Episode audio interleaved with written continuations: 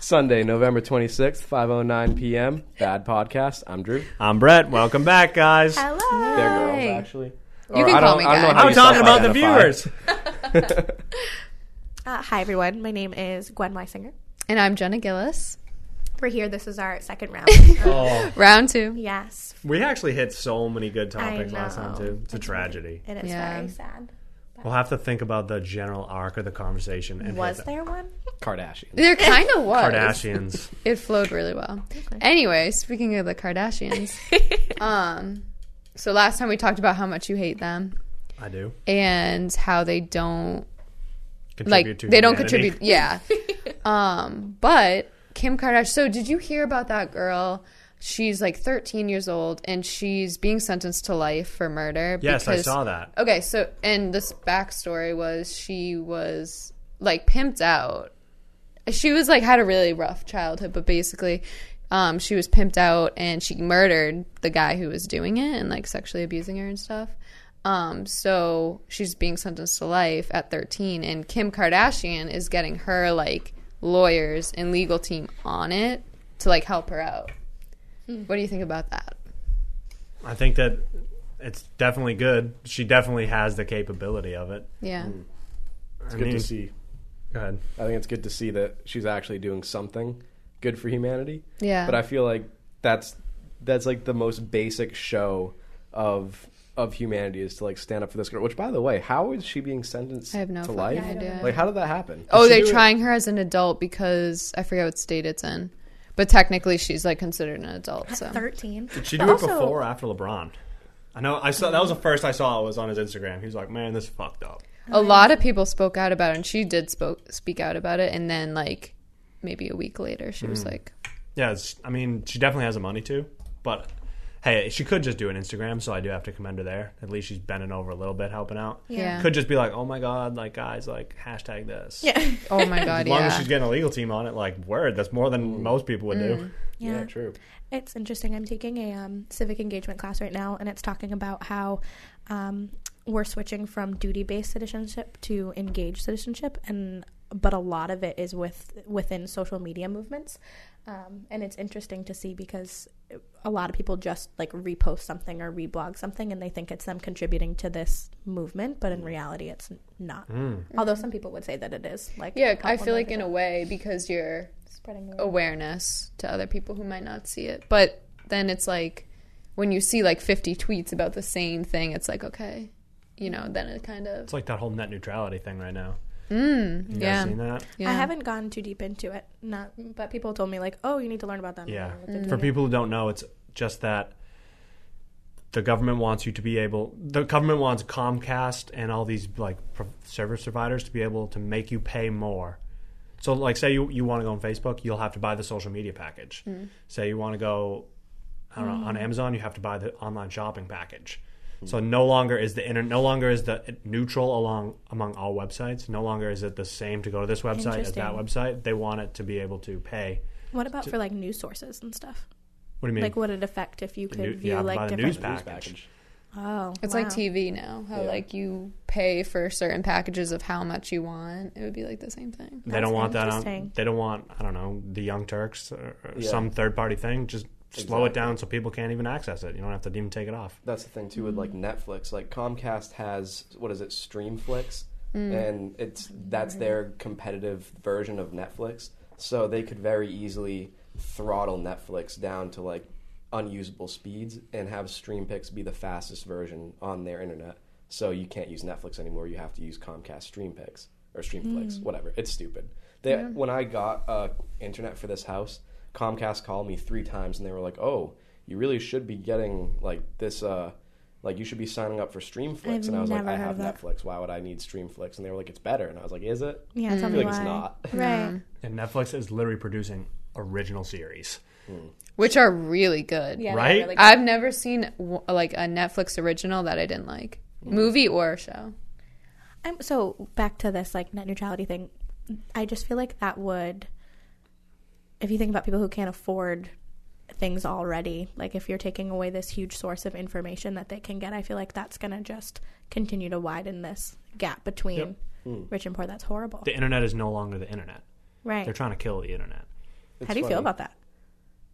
I do not like that. I think that is, especially for people like us. Like we're here, like I don't know, like who knows? This could become a job, but if something like this happens, like people got to pay to access our content, not Yeah. even pay us. Like Yeah. it's Pay it- Comcast. yeah, it's over. Mm. Do we think people will? Oh, people will buy it. Hmm. But also, I've pay for us. people, I didn't mean you specifically, but I saw that now a lot of billionaires are coming out and they're making like a false internet, not a false internet, but new types of internet, hmm. like Musk, Kim Dotcom, Richard Branson. Like now they're all conspiring to a make different something kind of different. internet. Yeah, they want to make a worldwide internet using satellites, so you have Wi-Fi everywhere, and it's totally a totally new. Oh, Bless. I hope so because right now the only thing you have is Comcast or like AT and T, and that's it. Right. Which is it's super funny too because Comcast's statement was like, "Oh, we support an open internet. Like we're not gonna we're not gonna do that. We're not gonna throttle different websites. We're gonna keep it open. We're gonna keep it free. Just let us just let us have this freedom. Like we're not gonna we're not gonna do it, but let us. But we won't. But mm, then why do you want it? Yeah, like it, Yeah. it doesn't make any sense why they would why they would ask for it if they're not going to take advantage of it. It's that Yeah. shithead Ajit Pai. That's his name. Oh my god, Comcast is just such a sh- dude. It, it's rated as the worst company in America, or the the most Is hated really? company in America. Really? hate Comcast, company. the most Wow. hated company. That's So so, interesting. They're just so bad to deal with. Yeah. Have you ever had to have an interaction with them? No, I don't have Comcast. I envy you. Yeah. Literally. Ugh. yeah, no, I don't have them. It's weird to think about people thinking about creating a new internet. Like, I can't even begin to picture what that looks like. And the fact that people are mm-hmm. like, oh, we're going to create this thing that no one else has ever thought of before. That's really cool. Also, mm, kind I don't even know how, but- what it would consist of, how it would work, but mm. Mm. Yeah. these billionaires just have. That's like one good thing about capitalism. Like everyone shits on it, but we have these Abilities elite billionaires who are now taking problems into their own hands. But really only because this benefits them. It Because does. yeah, but like they would never if losing the internet didn't affect them at all, like they wouldn't care. Hmm. So it's At kind the of, same time, Musk and them are all like trying to get us into space, and they're trying to drig, Mm. drill tr- tunnels under LA, and they're trying to bring us towards electric cars. Like it's not all just like Yeah. so. It is motivated by self gain because it like that's what of course. that's what it is. Yeah. Yeah. But there is an undertone of Mm. humanitarianism in there. In my um, cultural psych class, we were talking about like where capitalism came from. I think I talked to one or two of you about this, but um, they were talking about the Protestant Reformation. Oh, I just Yeah. learned about that. Oh, you did. what class were you? Um, my it's like social theory for like um, sociology. Oh, cool. But yeah, I was talking about how um, we switched from a collectivist view to an individualistic view of religion. So instead of us like all as a human race going to heaven or hell together, it became like an individual. So like you could go to heaven, but I could go to hell. Um, and these people's only um, like inkling of knowing if they were going to go to heaven or hell is what they thought of themselves. And so they were saying that capitalism grew from people having money and seeing like, okay, well, if I have money, then I'm like gifted by God. I'm a good person. I can have more money. And then instead of investing their money into things other than the church and like growing the community around them, it was more about how can I get myself more money because this is reaffirming the fact that I'm going to heaven. Um, but it just blows my mind that like things that were because uh, a lot i don't think any of us are religious here um, but like we're affected by that and like the way that our brain is shaped and the way that we mm-hmm. act is affected by religious movements from the past and that Absolutely. Mm, blows my mind. It's so weird. For real, mm. it That's a- shapes our society. what'd you say? That's insane how like mm. we thought of humanity as a whole going to heaven or hell. I know. Isn't that crazy? That that is a foreign thought. i know. Yeah. I feel like we would be a lot better people to other people if that was the view that we had that like we're all in this together and we had Yeah. this strong sense of community um, but it's not like that anymore i wonder what made that shift you know like Agriculture. you think so I think that's where it all started. That's Same where way. like before when you were living in a small tribe of people and everybody depended on everybody else. Mm. Like if you were hiding food or if you were hiding food, like that now affects my survival. right So you have to depend on the other people. So now you go to agriculture and now you're cooking your own not cooking but you're growing your own food. You depend on yourself and other people are to be pushed away because they're gonna you know, all of a sudden your profits are now split. And like that also kind of brought up like the patriarchy and shit like that because now it's your wife Shit like it's, your, that. it's your wife and your kids and your farm like the man uh, like Yours, gets out there early and does it where opposed to the whole tribe moving together through the woods. Yeah, that's interesting. In that um, the cross cultural psych class I'm talking about, they talked about the um, different mindsets of wheat farmers versus um, those who grow rice, and um, the communities that grow rice have to rely a lot more on each other because of the processes that it is, um, and they're a lot more collectivistic. Whereas those who grow wheat, it can be more of an individual process. So their communities are shaped differently based on their agriculture. So that would make sense um, on that shift. I feel like rice is more efficient, anyways, in terms of holding a giant population. Mm. Mm. Yeah, Like just look at India, China, yeah. Mm. Mongolia. I love learning about other cultures. It's so interesting. If you ever have more time in your schedule here, I, you probably don't, right? You're I'm an anthropology minor, so oh okay. Um, but cross cultural psychology is a very very Ooh. good class to take. Yeah, that was the the documentary that The we East watched together. West. Yeah, uh, were was you there for that? No, it was Andrew for the beginning of it, right? Mm. Um, but yeah, it's like 45 minutes long on YouTube. I'll send you the link. It's very good. I'm a big fan.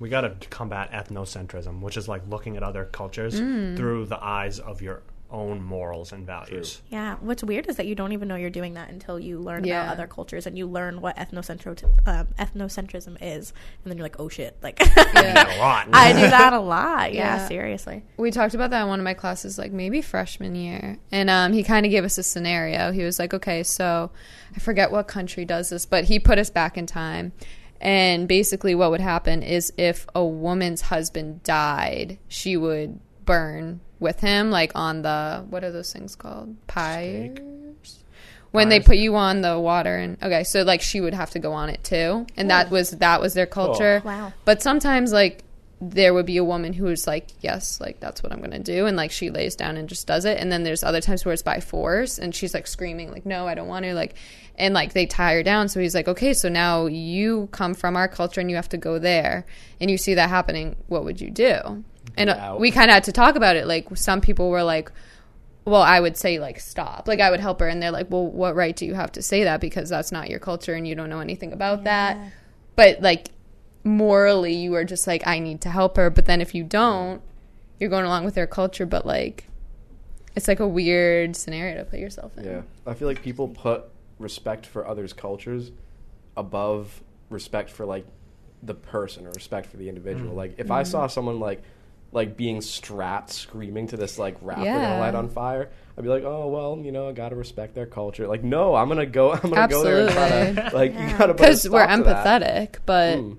at the same time it's like almost disrespectful because like Yeah. w- i mean we do like fucked up shit too Oh, yeah. so it's like i don't know Yeah, and it's Yeah. weird I was just gonna say that's me coming from coming from you know the West. Like yeah, I'm coming Yeah. from from this environment where obviously I look at that and I'm like, holy shit! Like I got to get out of here. But someone else who's especially like born and raised in that area might just be like, this is the way we do that's it. it yeah yeah, and they're probably thinking about how that action, um, that tradition affects the culture, the community as a whole, where we see it as like that individual is hurting, like we need to help them, but Mm. stepping in on that process could be like a huge insult to right um, everything they believe in. That's a tough situation. Yeah, it was interesting. Same with um um female like genital mutilations like really Oh, big yeah.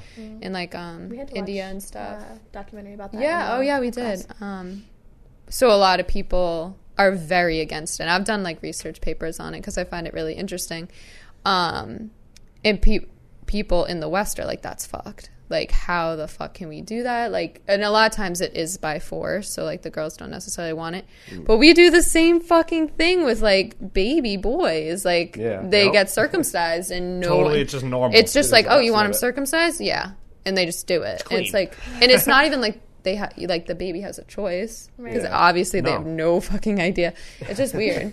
but we look at them like that's fucked. How can Mm. they do that? But we do the same thing. Yeah, that is interesting. How and I don't remember the documentary that we watched. Really, how old are the don't girls? remember the Do you remember?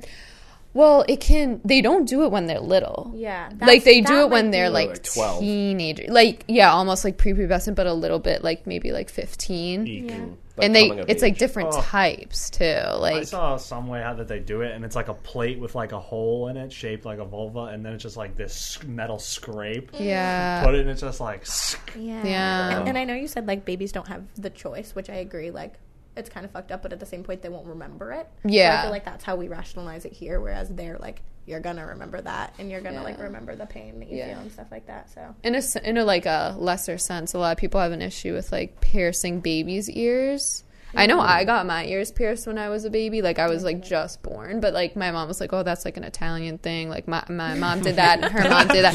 She's like, "I'm gonna do it," but I don't remember it, and I'm not upset that she did it. But some like new parents are like, "That's," they think it's so messed hmm. up. Hmm. Hmm.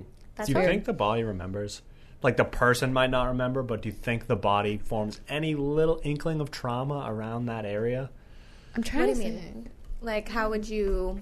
How would that be? Like be? if a exerted? body, like a growing body, experiences like a ton of pain in like the groin, Mutilation. mutilation, like the area's ripped up. yeah.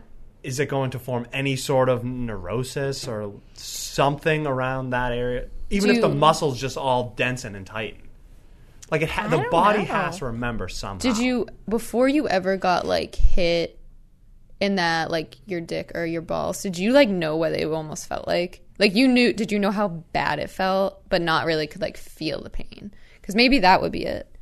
You know how, right? You don't remember. That's the thing. At It least was the a earliest one I How remember. old were you? Oh yeah, tell that story. Five.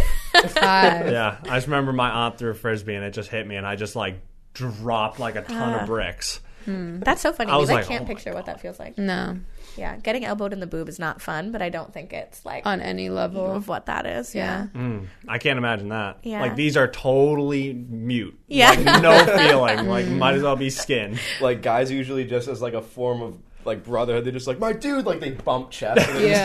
just like like give each Yeah. other a punch. It's so funny. Would not. No, I I cannot even like begin to understand how bad it hurts. And a lot of times I'm like, oh, he's just being dramatic, but like you, they're genuinely not. Like Yeah. it just It hurts, hurts that that It's like a deep Which is- stomach pain. Yeah, it feels like Weird. someone like punched you, but like in your stomach, but not on the surface. Like it feels like someone somehow Inside your punched you stomach. inside of your stomach. I can't even. It's insane. So like the worst cramp you could get. Essentially, yeah. You guys want to hear a gross, Yes. Yes. gross Oh my God. story? All you have to say is gross. Yes, go. Surfboarding this last summer, water's oh, freezing oh, cold. Oh god. I'm in a this when I was I'm in a wetsuit. Yeah, you were there. I, and like I fell off the board and I hopped back up on and I just laid down on my stomach, but my balls were like up and they like were on my stomach and oh, when I laid down on them, one of them went into my stomach. What do you mean? And I reached down What and there was mean? only What? I can't. What? no, it, it went it went up into my body. oh yeah, that happened. And I was like, I reached down, there was only one testicle. I was like, holy shit. And I felt my like groin and I could feel it. And I just How did that happen? popped I just popped it out right Wait, there. how'd It you was- pop was it over. out? I just, it was I over? felt With your it in my- hand? yeah, I felt it with my thumb, and I just pushed it, and it just went right was it the in. weirdest feeling? Is that supposed to Yeah. happen? Was that your first encounter with what would you call that? Receding, um, receding testicular. receding of the testicles. Has that happened to you too? Uh, not that I. I like remember. laid on it. I do know people who that's happened to, where it just like they go up, Yeah. but then they come back I up. had a friend in high school. I hope that they're not watching this because I'm going to tell the story anyways. Um, but he was playing soccer and got like cleated in the balls, and it popped. Oh And my he Threw up like everywhere, and Whoa. like couldn't. Yeah, and had to get like surgery and stuff. so does he only have one? Yeah, Oh. yeah. Isn't that crazy? I can imagine that must have hurt so I feel incredibly like bad. that should be a natural defense mechanism. Like I feel like when you get like tense, like they should just go inside. like, you should Pull be 'em able up to in. consciously do that. That's funny. like fighting stance. Like, power stance. You just- That's a compression short too, though. When I put them on, I'm like, whoa! Like I'm now like a unisex human. Like no longer is there any weakness. That's how you feel when you put on compression shorts. I, I That's think that every empowering. time. That's really funny. oh man, that's great. It was scary though. I was like, for like for a second, I'm like, oh my god, I'm like, It's gone. gone. it's gone, and then I just felt it, and I was just popped it out, and no more so pain. That's really funny. Do you guys go surfing together a lot? We went once. Only once. Just one time. Are you looking to get more into it or no? Oh yeah. Yeah, Absolutely. that's fun. I've, have you been? No. I've never been. It's like an ordeal when you don't have a board though, because you got to go rent the boards and you pay for the whole day. So it's kind of a day thing. Yeah. So I'm gonna I'm gonna get one over the winter now that they're getting Like, buy cheaper. one? Yeah. Um, you should talk to. Do you know Charlie Frody? We actually surfed with Charlie. Yeah, he Oh, was you there. did? Oh, that's so funny. It was Yeah, not he's planned good. at all. He's yeah, his family's like super into His dad it. was there too. Yeah, his dad. They are such a cool family. Um, I, I went to his house one time, I think over winter break, and his entire basement is just like filled with different kinds of surfboards that they've gotten on their travels places. Um, and they've been on so many cool trips, like just surfing around the world, which is so fun. Shout out Charlie. Shout out, Shout out Charlie. He's so For cool. real. He's so fun. Yeah, I've never been though. I would Yeah. I'd like to try it. Yeah. It's just kind of spooky. Like there's so many great white sharks Yeah. in at Nauset. Like co- like there's constant Yeah. constant sightings. I'm reading a book right now. Um, it's called Unbroken, and it's about World War II. Um, and it's about this like track star Louis Zamperini. Oh, I've heard that. Have you, have you Chris heard told me about Wasn't this. there a movie Oh, that really? just came out? Oh, I don't know. Um, my the book was I was at home and I was like, I want to read something, and I saw it, so I picked it up. But um, it was talking about how if um, this person was in the Air Force, and if the planes crashed, they like if they didn't die in impact, they got eaten by sharks. Like the waters were just like absolutely infested. But I guess this guy was on a raft for 27 days. I haven't finished the book yet, so I don't know what happens. And sorry if this is a spoiler, but he was on the raft with for 27 days with two other people, and their raft was just getting like circled by sharks. Um, and they finally saw like a helicopter, um, or like some type of plane. I don't remember what it was. Um, and they thought it was Americans like coming to save them, and it was actually um, Japanese like fighter Whoa. yeah, imagine that. Like you're stranded, and then you have to like try and fight them off, not having eaten anything in 27 days. Like you have no strength. I don't know what happens at the end of the Oh, book. I was like, what I'll keep you posted. I don't know. But just it's crazy that people go through that, and like Yeah. we're sitting here, just like When you you know. read stuff like that, like I read uh, A Man's Search for Meaning, Viktor by Viktor Frankl, Viktor Frankl, and he went. He's a psychologist, and he went through the Nazi concentration camps. And when you just read how they treated people, like yeah, you just realize you're like, wow, I'm so so soft. yeah. And what Yeah. what was really interesting about the book, it talks about how many um, people in the Air Force had died during World War II, but most of it was due to accidents. Like the planes hmm. were just not sturdy and they would crash, and it wasn't even like they were going into combat. It was like they were practicing flying. They would get like lost in the fog and then never come back. And that was like 70% of the deaths of like Air Force pilots in the World War II, which is crazy because like you think those things would be that that didn't have to happen, you know. Proper engineering. Right, hmm. yeah, but they were just coming up with the technology. It's very Do interesting. you know what was one of the most haunting parts of that book? Hmm. They so they make they made them all sleep on plywood. Yeah. They'd sleep like seven to a seven to a bunk, all just huddled together and mm. no blankets, no nothing, just on plywood. Yeah. And the guy next to him was freaking out, and he was like in a bad dream, and he was like screaming, you know, with your mouth closed, like when you're having a bad dream. Yeah. Ugh, that's And he went to wake him up, and he stopped, and he realized that nothing. He said to himself, "Nothing that's going on in that dream could be worse than the reality that surrounds him right now." And so he just let him sleep. That's horrifying. The Imagine true- having that realization, mm. like that life is actually worse than your worst nightmare. Right? The objective Yeah. reality is worse than the worst subjective reality. Ugh, that's really scary. Do you have something? About Yeah, when you were talking about that raft story, Oh, yeah. this this came to mind. I read this a couple years ago, and I knew at one point I had to read this on the podcast, and it just came up right now. Oh, perfect. But so I'm gonna try to like frame this as great as possible. Um, this is a couple of years back. 16 year old Austin Hatch. He is a star basketball player. I think he was like he got a full scholarship to uh, some university to play there, and he was involved in a plane crash on his way back from the family's vacation home in a small single engine plane piloted by his father, Dr. Stephen Hatch. And the plane crash killed his father, his stepmother, and Austin survived.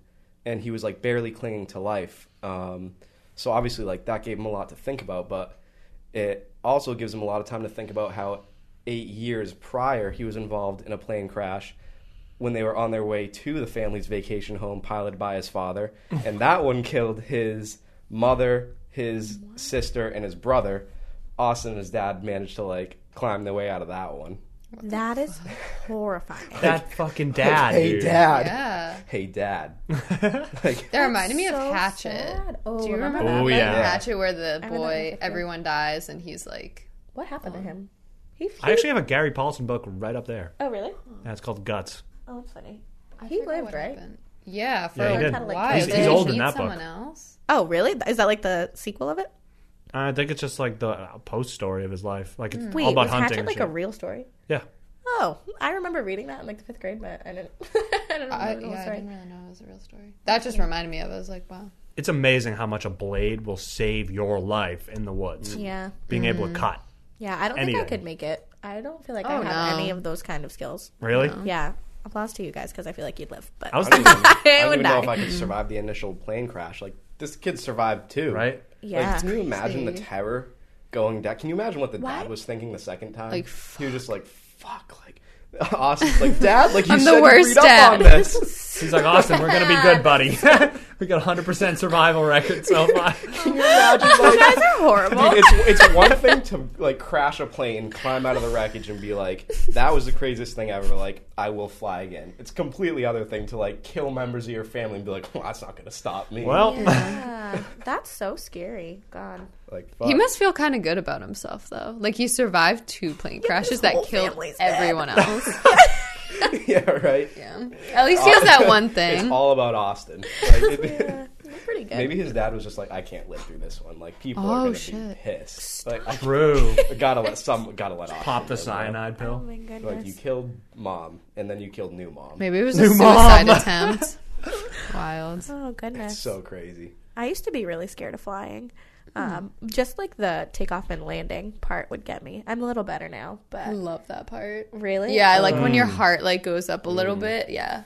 no, I don't love it. I did my last one higher than previously thought possible. Really flying? What was that like? yeah, it was awesome. Was it? Really? So cool. Ugh. I like that experience of just like submitting to the reality that surrounds you. You know what I'm saying? Mm, yeah, Just like, well, if it, if I die here, like that's what's gonna happen. yeah. That's how I feel Mm. every time I go on a plane. I'm like, well, could die, but it's funny because airplanes are so much safer than cars, and we drive all the time. I feel like they're not. I know, well, But like they are, but I feel like I they're like not. large ones, like huge, like jetliners. I feel so safe on like a Really? You on like an airline. But if I was in like a single engine Cessna, Yeah. like like some dude with like a headset sitting next to me, like, don't worry, I got this. Like, When I went Do skydiving, I was so Can ready to talk get out of about that, plane. Oh my god, say more. I would love to hear about that experience. I definitely will, but these cameras are going out in one minute. oh, okay. That's So we'll just know. call it right there.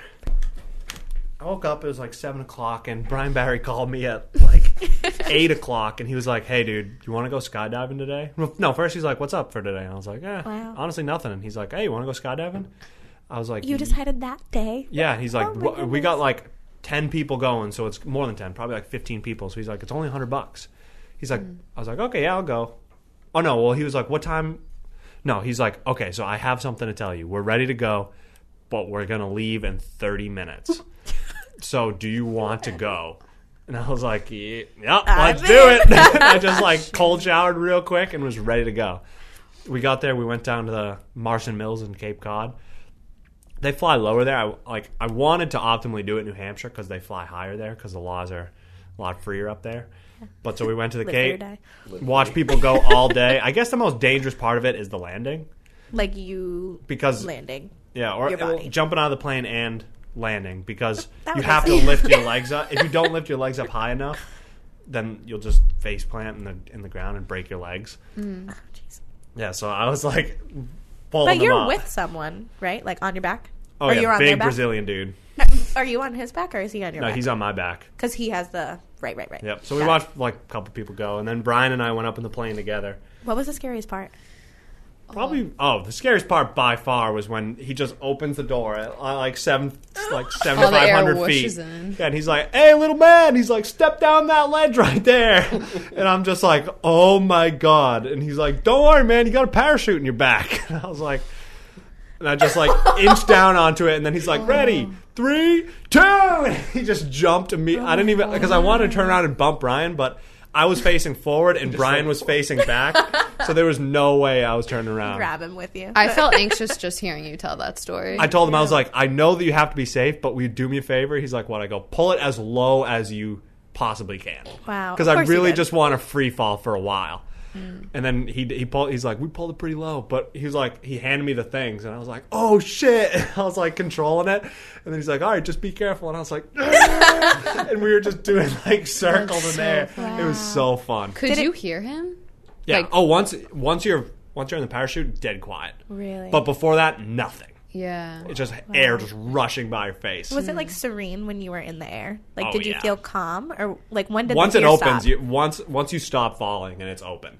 What's the feeling as you're falling? Like the entire plummet? Do you go through like a range of emotions as you're dropping, or is it just a constant state of like, oh?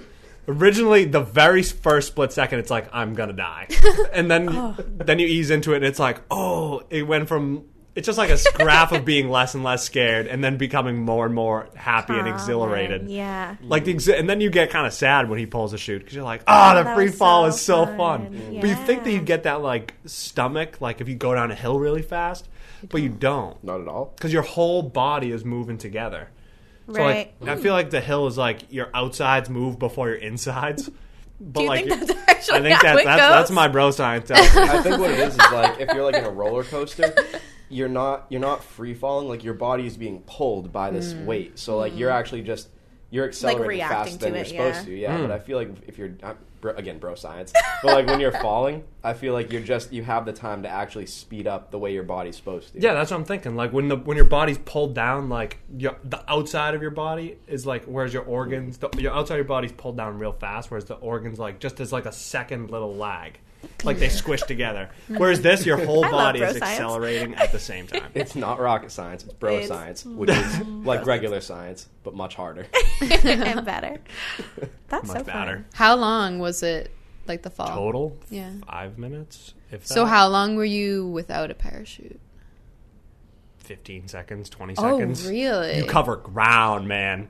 Oh, wow. Okay. A lot of ground. Do you think Damn, that's I was a- thinking it was like a minute, two minutes without the parachute. No, maybe Damn. maybe 25, 30 seconds. That's Yeah. crazy. Um, do you think that's the scariest thing you've ever done? No, bear. The bear with Chris was With Chris? way scarier. Yeah, yeah, yeah. What about you, Drew? The scariest thing you've ever done? scariest it wasn't really a thing that I did, but the scariest moment of my life was when I was being fucking chased out of uh, Paul Dever Oh. by this like crazy dude. Oh, you told me that story. Yeah. Was that like the abandoned Yeah, I've never told it on the podcast, so I'll tell Can it you again. tell it? I've Tell never it, heard my it. dude. So basically, it was like I used to go to the, um, this abandoned mental hospital a lot to take pictures. Uh, it was called Paul Dever. Um, I think back in the day, it was like school for they called it like school for like the criminally retarded or something. It was a, it was a weird name. It was Yeah, like- that's rough. Criminally retarded. Yeah, like, it, was a weird name, but it was the craziest place to go because it was about twice the size of BSU. It was. It wasn't like one building. It was like a compound of a bunch of buildings connected by these underground tunnels, and there was also a bunch of streets in between them. It was kind of like it was kind of like a mini like city, and it was it'd been abandoned for like ten years. So there are no streetlights in there. It's like completely quiet, just a bunch of overgrown shit. Um, so we go. It was like two in the morning, and I was with this girl. We go like deep into the center of it, into this one building where we wanted to take pictures there because it was an abandoned gym. So it was like a big open gymnasium, and we get there, and we. So mind you, there were a bunch of rumors that we had heard that like satanic cults would go there and they would like sacrifice cats and shit. And we were like, oh, whatever, that's crazy. But we get there and there's two cat dishes outside the Ugh, building. One so of them creepy. has fresh cat food in it, like wet cat food, and the other one has water. And we're like, hmm. whoa, that's weird. Yeah. But we didn't really think anything of it. And we go inside, and there was this cat inside the building, and it was sliced down the middle and and ripped open and flattened like a bear rug. Like if you've ever seen one of those bear rugs that are like just the skin and it's like laying flat, it was a cat, and it looked just like that. It was it was horrifying, and we just Yeah. loo- we looked at it and we were like, got to get the fuck out of here. Especially because it's wet cat food. Like Yeah, like they had just put it out. Yeah. We were like, holy shit. So we we just dipped. And on our way out, we we get to this like intersection. Remember, it's pitch black out. You, there's nothing. Mm. And it's it's also silent because we're away from the city. So like you can't hear any cars going by. It's just complete silence like crickets. And we get to the middle of this intersection and all of a sudden we hear like the sound of like someone jumping off of a platform. Like almost like they just jumped off a front step Right. and they just start walking towards us. And it must have been like, must have been like 40 yards away from us, just like slowly walking towards us. So we froze. Were you in a car or No, no? we're walking. Okay. Mm. Because it's all like locked up gates, so you Right. can't really you can't really drive a car in there. So we we just like freeze in the middle of this intersection. I have like a big mag light, but I hadn't turned it on yet because we were trying to be stealthy, and I didn't want to turn it on and like show him where we were. So I like we were just like frozen for a second, and all of a sudden the footsteps just stop, and there's like this like 10 second period of silence, and all of a sudden just like burst like running towards us. We just hear the footsteps getting closer and closer, like sprinting at us. So she w- she like ran track, so she was fat. Like we were just out of there. I was trying to keep up with her, and oh my god, dude, we must have ran. It was like a quarter of a mile to get back to the car. Oh my god. Or not a quarter. It was like three quarters of a mile. So That's a long sprint. is it was the fastest I've ever run in my life. Yeah. And I hadn't even I wasn't even fully in the car yet by the time it was moving and driving. Like dude, we had ran up until you get to where the streetlights are from the surrounding town and he followed us all the way. We heard the footsteps behind us the whole way until until you could see my car is when he like cut back. And we knew it wasn't a security guard because I'd been approached by security guards there before. And they usually like they're in a car or they have a flashlight. Or oh, they announce themselves. Yeah, and they're themselves, like, too. "Hey, like, wh- like, what are you doing?" But like mm-hmm. silence, nothing but footsteps. Oh, that's so scary. It was absolutely horrifying. And that was the scariest moment of my life. Wow.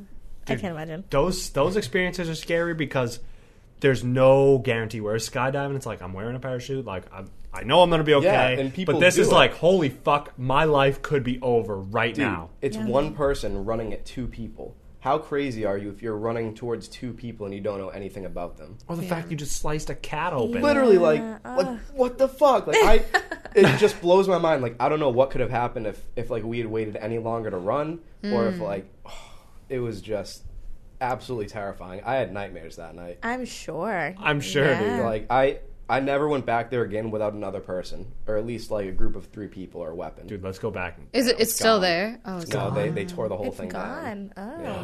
Yeah. It's all gone. Where was it? It was in Taunton. It's an industrial oh. park now. They like built all these industrial. Well, there's still like some small parts left. So hmm. there's a. It like I said, it was huge. There were like 40 buildings, and That's a lot. some yeah right. It was it was enormous. And mind you, like they're all connected by underground tunnels. So you could That's go in so one cool. building on one corner and get all the way to the other side of the campus and come up and like not even have to walk through it. you must but- have felt like it was the lottery when you found that place. It, I How used did to, you find I it? probably went there like 50 times in my life. Yeah. Hmm. Well, how did you come across that? Um, I think actually my dad was telling me about it like a, a while ago because the state police used to use it to train their dogs there. They would train them to like search buildings because it was all abandoned. Right, right, right. And and he was just like, oh yeah, like he would uh he would come back and be like, oh yeah, cool day at uh, Dever. Like we found this, we we saw like this because there was always something cool going on there. Yeah. I mean, the it's- pictures you have from there are really cool. Oh, I have so many pictures Yeah. from that place, and it really was an awesome spot, especially in the day. It was not scary at all in the daytime. It was actually like really cool, really, uh, really calm. But at night, Isn't that the weird vibe how it, that was happens? completely Yeah. different. Places can be so creepy, just like when the sun goes down. Yeah, The and it, woods. Yeah. Yeah. no, thank you. and it wasn't even the woods. It's just, it's just like the nothingness. Like people weren't there. There's no civilization. And you know what's funny too is when my dad was a kid, it wasn't like that. Like it was abandoned, but instead of it being like a scary place where there were like not many people, he said that people used to throw parties there. Like the kids used to go there. Well, think about it. And 40 empty buildings. 40 empty buildings. He said each each high school from all the surrounding towns would have their own building, and like the Taunton High kids would go to the building in the middle. Imagine. The kids from Middleborough would go to That's this building, so and like they would cool. all just so party in these buildings. That's he said so it was cool. like the thing to do, Right. That's sick. and like like that would be so sick if we all just had this spot to go to. And like, oh no, that's the wrong building. You're at the uh, you're at the Apponequet building. You have to go to the Taunton High building. That's where we're all at. Did you tell me the place got swatted once while you were there? Is that you who said that? It wasn't while I was there, but I set up. Um, you know that deer camera I have. Yeah. I set up a was it. camera there to do like it was a motion activated camera. So I like strapped it Oh, on this. that's really I- cool. Yeah, right. I strapped it on the roof of the building, and I was like trying to see if there were animals there, or I was actually I think I was actually trying to find out who the fuck did that to the cat because I put it on that same building, Mm. and I was like I was just thumbing through it a week later, like trying to see what was up, and I get to one of these clips. And it's just a bunch of like military dudes dressed up in all black, and they have these machine guns, and there there's probably like Are you serious? like 15 of them, and they were just like slowly entering this building. Damn. Yeah, I wonder I- why. They were just training, I think. Oh, okay. So, like, like, what happened cat there? police. the cat police. for real. But like, That's so funny. Ah, fuck. I just, I wish, I wish I could have found out or gotten a picture of that person because that then person least is have a face, dude. that person is still out there. Yeah. Like that's what you got to think about. This person exists, and they're still living probably in the Taunton area, which is like 15 minutes from us right now. Oh, that's so creepy Like- to think about. That makes Wow. me not want to go outside. fucking creepy people out there. yeah. Mm. I wish I had the uh, pictures on this computer because I would like put them up right now. The dead cat pictures.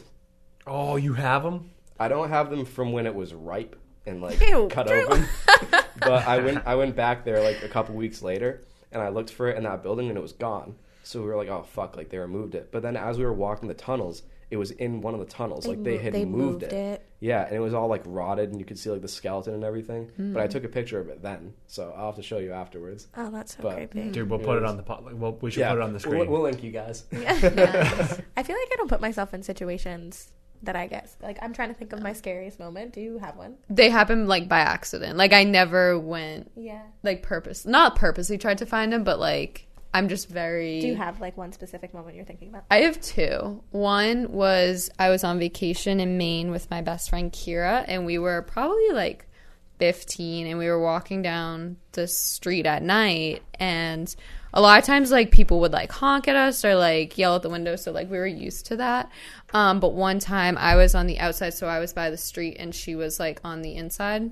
Um, and a van pulled up and stopped and like opened the door and um like they screamed and like I was like I froze and she like pushed me a little bit. That was like Not her reaction. Not in the van, but like towards it a little bit. Oh, because she was scared. Because she was scared and we were little. And I like literally peed my pants a little bit. Like I was so scared. And then they like screamed something at us and like shut it and like ran.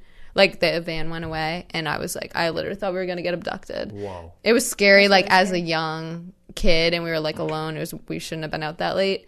The second time was me and my group of friends like to hang out in the graveyard. I don't anymore because of this story. Um, so we're at the top of the Mount Prospect graveyard. There's like a top hill where we sit and we can like you can see everything.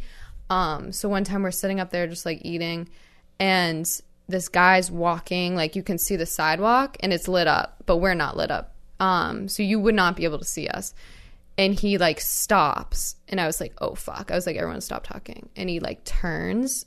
And i saw him turn but they, i was like he just turned to us. He was looking at us.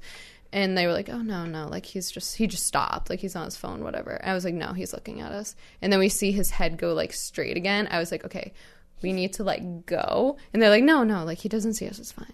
And he walks a little bit more and then he stops like under this beam of light and turns. And i was like for oh. like 30 seconds stares at us. And i was like how does he see us? Like there's no way he sees us. But he sees us. I was like we need to go.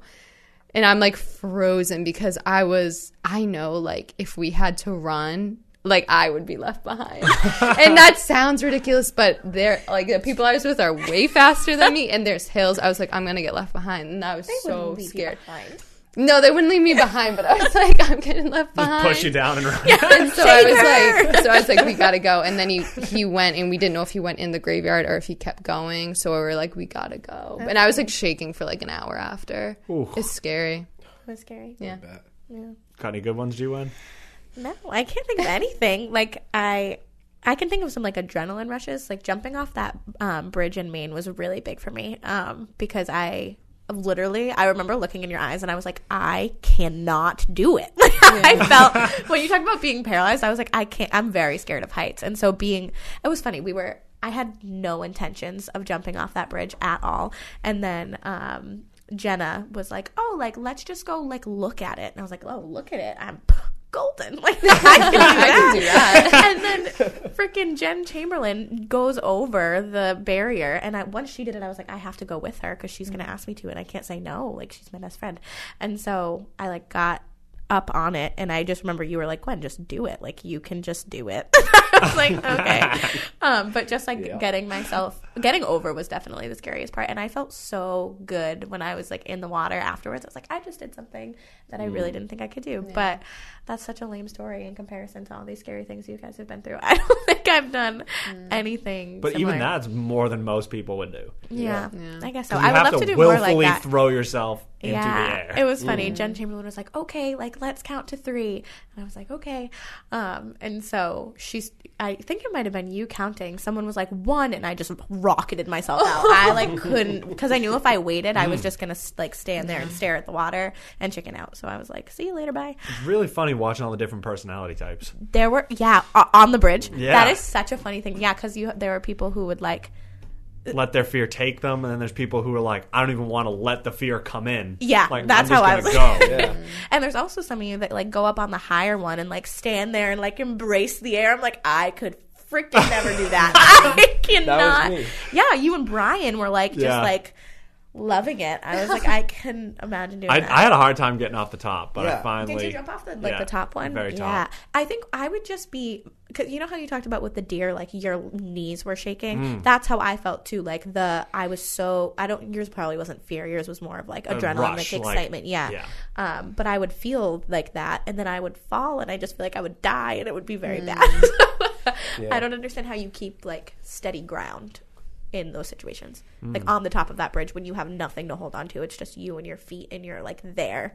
I wouldn't be able to take the deep breaths to like ground myself. I would be like, whoa, and it would See, not it- be good. It might have looked like I was embracing, but I actually got up there and Yeah, I did didn't think it was going to be a big deal because when I was younger, which was the last time I had done a jump like that, I was I was probably like, fuck, I think I was in like the fifth grade or something. I went to Mexico on vacation and they had these big cliff jumps. One of them was 25 feet and the other was 50, and I was like, I was so young, so I didn't have any concept of my mortality. And I saw my dad jump, and I was like, "Oh, dad did it." I was like, "It's good." So I jumped off it, and then I jumped off the 50 foot. How old Oh, you? I was really young. I must have been like, I don't know how old I was in Dude, fifth grade. 50's high. oh, like 50's ten. high.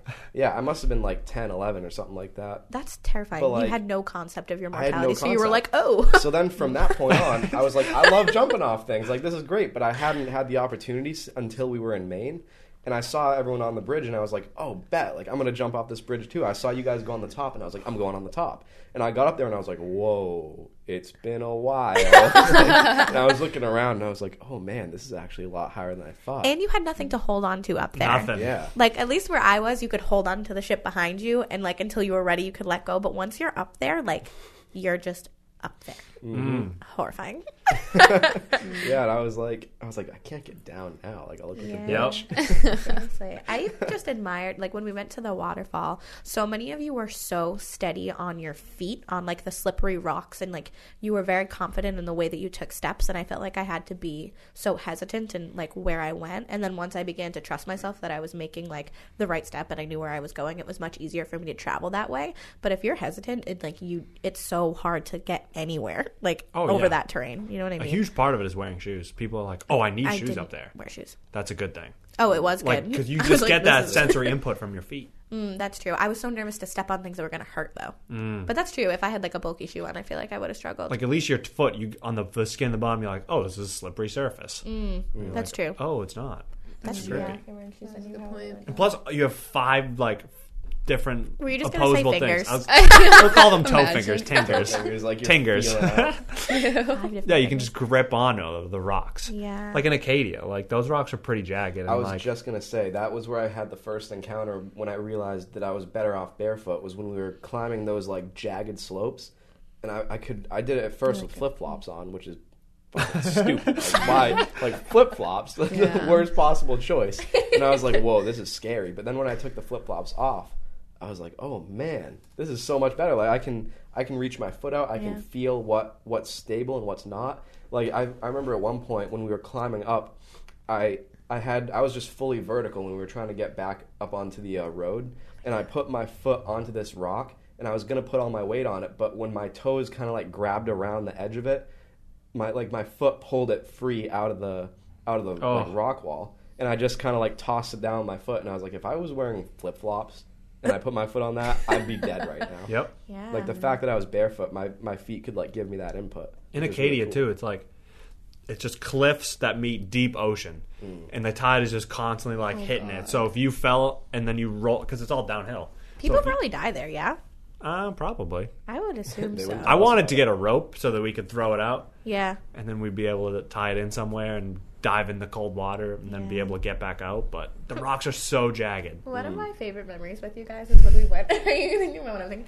Um, we went to that random little like church thing. Yup. near Gus- But e- even after that, like when we were in the parking lot and you guys wanted to run into the water, and Jenna and I were just sitting in the back, and you had this like pump up music on, and you were breathing in such like a tribal way with one another, and then you just was burst out of the car. It was really funny to be a spectator of that. It almost felt like we were a fly on the wall because we were in the back, like all the way in the back seat of Chris's car. So we just had like a view of everything that was going on. It was and we were just sitting there quietly with each other, like appreciating you guys. It was really funny. Oh. That was a lot of fun. It That whole fun. day was a lot of fun. And it was, I so random too. that. We were like, "Hey, we want to go on an adventure?" And then Those we are the best. Oh, Yeah. those That's are when the they really make it. Yeah, Yeah. I know. We need to do that more. We should go back there soon. Yes, I Like wanna- Like before like the snows. I was just gonna say that. I feel like it's hard to go. Ooh, I'm spilling things. Sorry. Um, hard to go on adventures in the wintertime because it gets so Yeah. like cold. Mm. But then and you can hard pull a to- plunge. Pull what? Then you can pull or plunge. Good Maybe with we that. should do that this winter. I'm in. Let's go. Oh goodness. Hell yeah, let's do it. Peer pressure, Jenna. Yeah. you Yeah.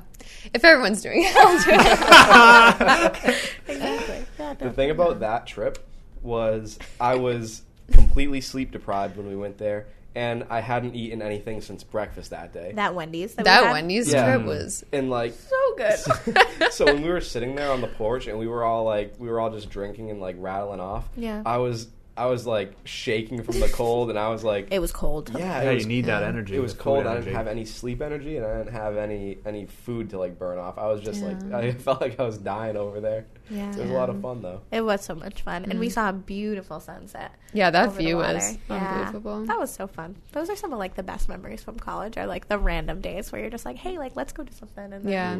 you go and experience it. I love that stuff. Hmm. I It's even better dream. when you bring it back, but continue. Dream. I was just gonna say I had a dream we went back there at one point.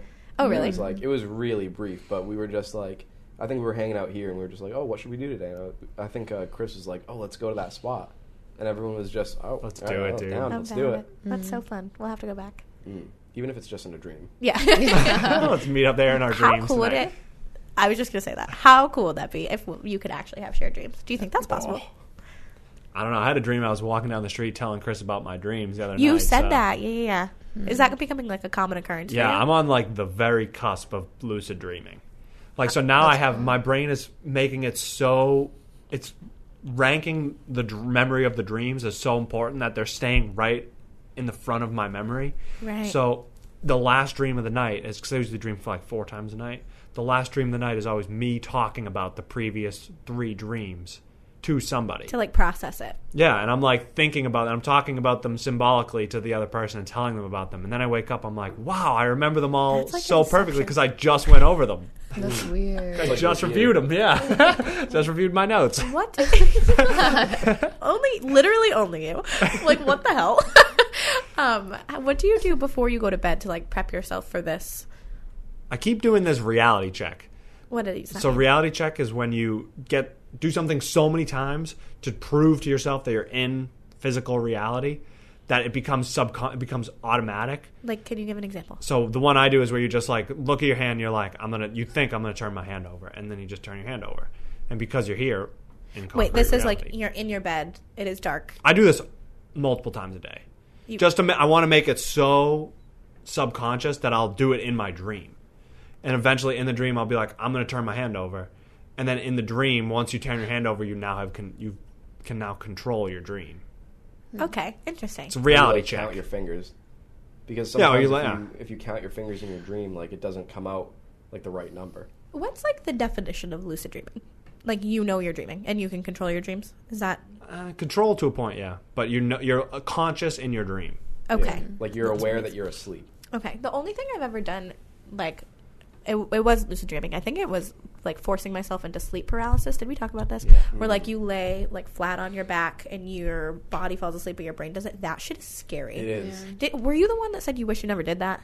Who was it? Oh no, it was Benny Lowe. He was talking about that, and he said that it's like fucked up his dreams for a while now because he'll Hmm. he won't be able to wake up from his dreams after um, like while he's in them, Whoa. and he'll get stuck in this sleep paralysis because he like forced himself to do That it happened one to me one time. One time I woke up, but only like my mind woke up and my whole body was asleep. It's horrifying. And I was like, "Holy shit, I can't move. Am I Yeah. paralyzed?" yeah. And then I just like I remember I just did like the biggest movement and I just felt like I was broken out of like an ice cast. Mm. Yeah, I like got myself there, so I was laying on my back, and you're supposed to.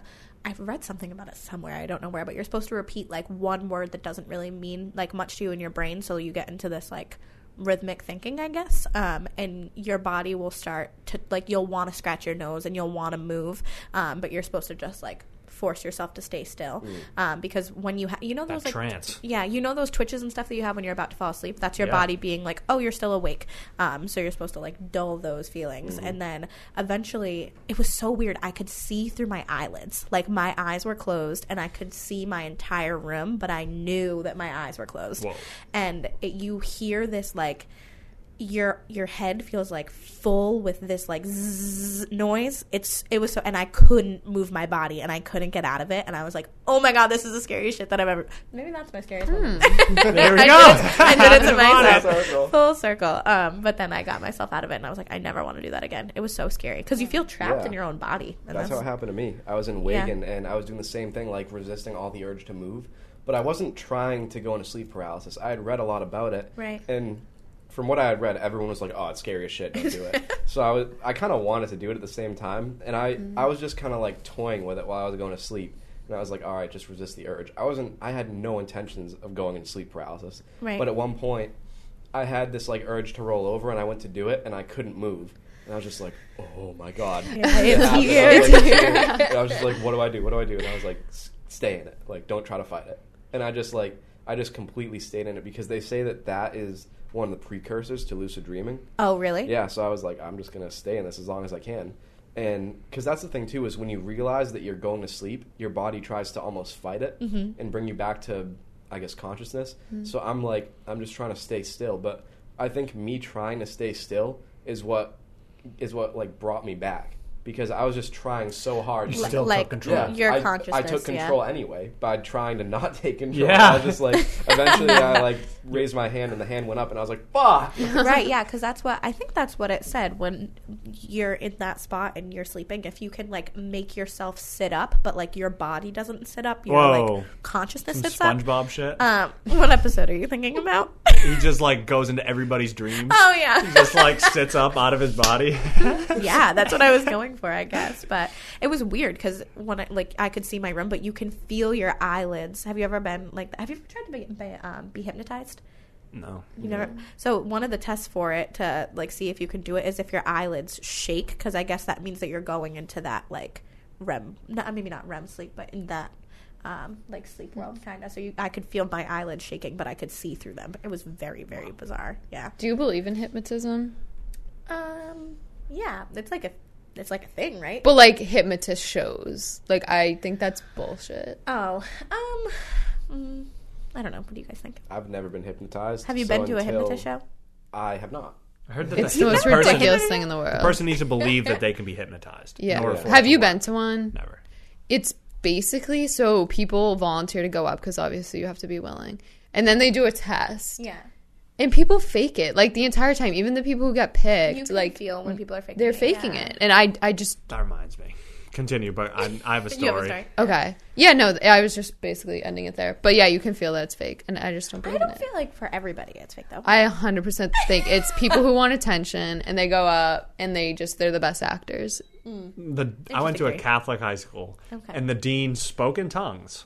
so he would literally Wait, like legitimately? like he'd be like blah, blah, blah, and he would pray over people and it, it did This this, happened at your school. yeah and they did i swear i swear oh i'm not sp- i'm not No, I spitting believe you. one one lie right now I believe you.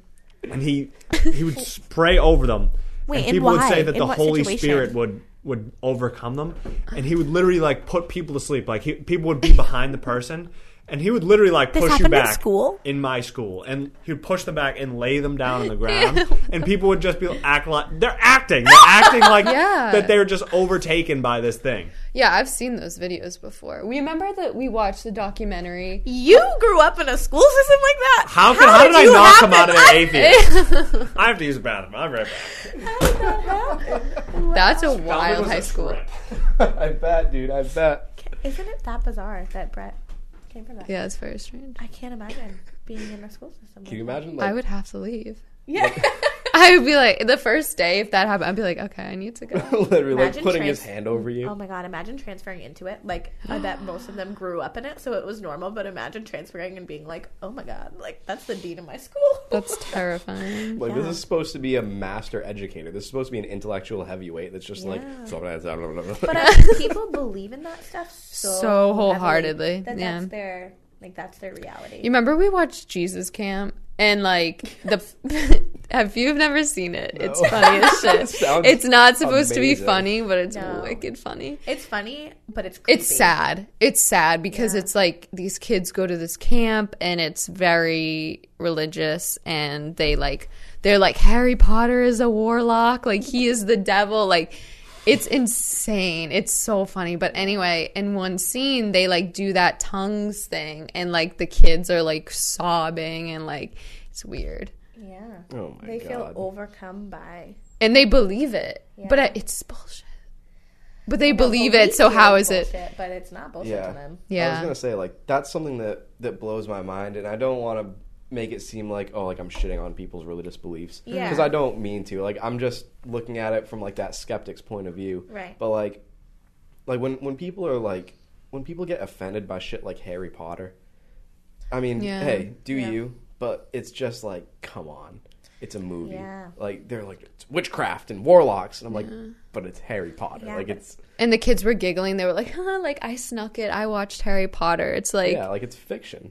I I've had some friends who their parents wouldn't let them watch Really? shit Yeah. like that. Yeah, because it mm-hmm. if you think about it, like the, they're these are their core beliefs. Yeah, like, true.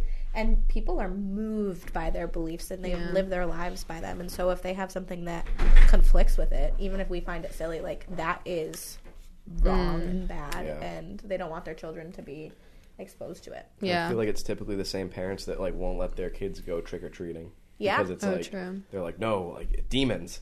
Yeah, Dude, someone told me that their parents wouldn't let them watch SpongeBob. I've had. I've heard that- a lot of parents not let them. A lot of the reason is because um, it like mess uh, shows like that, and they're getting more common mess with your attention span because no longer is it like one story that's being followed through, but it's like scene after scene after scene of like things that don't necessarily go together, and I guess it's like not super good for kids' brains. Yeah. I loved SpongeBob, and I'm fine, and SpongeBob I watch SpongeBob. way deeper than people give it credit for. I haven't. I feel like I haven't watched it. Um, like It in really this is. brain to think about it like that.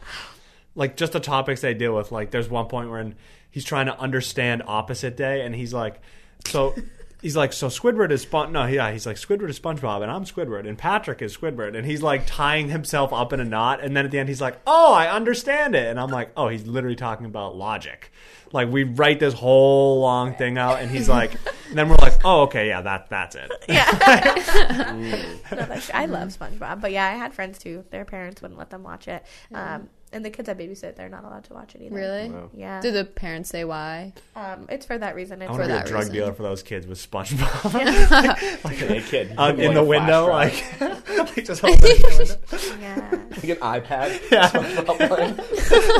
It's weird how quickly technology gets integrated into little kids' lives now. Yeah. Oh my Uh, god. Even families who are like super strict about it, they're they role model it because the parents are on their phones. Um, even if they're like, no, you can't be like, don't watch TV. Do as but, I say, like, not as I do. Exactly. Yeah, yeah. And I was in um, Target t- yesterday with Mary, and um, we were looking at the kit because my nephew's birthday is on Saturday, so I was figuring out what to get him for a present. But um, they had these like little baby toys that are smartphones, and they're like a mirror on it, so that's like the kid can like look at themselves but it's shaped like an iphone and it has like all the buttons and stuff for it so and it was like attached like a binky or something like they're for babies it was in the baby section and we just want them to get a Prime them for it. addicted It's to like those it. candy cigarettes. yeah Ex- honestly Tell good you what, comparison I loved candy cigarettes when I was a kid. and now So, look at you now I was like, I remember like my grandma would, because my mom didn't even want me to have those. Like my grandma would just be like, "Yo, come on, like we're gonna go to the candy store and get some candy cigarettes," and she was always the Nana cool grandma. Quahog. Nana- dude, Nana Quahog. She was always like, like, she, she gave me my first lighter when I was like thirteen. She was like, "Look at the Zippo." I don't know, but like I loved it. It was awesome. But she used to get like my sisters and I those. It wasn't even the candy cigarettes. It was like the paper like cigars with the chalk dust in it. So you What? blow into them i and don't like even know what those are yeah, it wasn't. It wasn't candy. Like it, No. it was.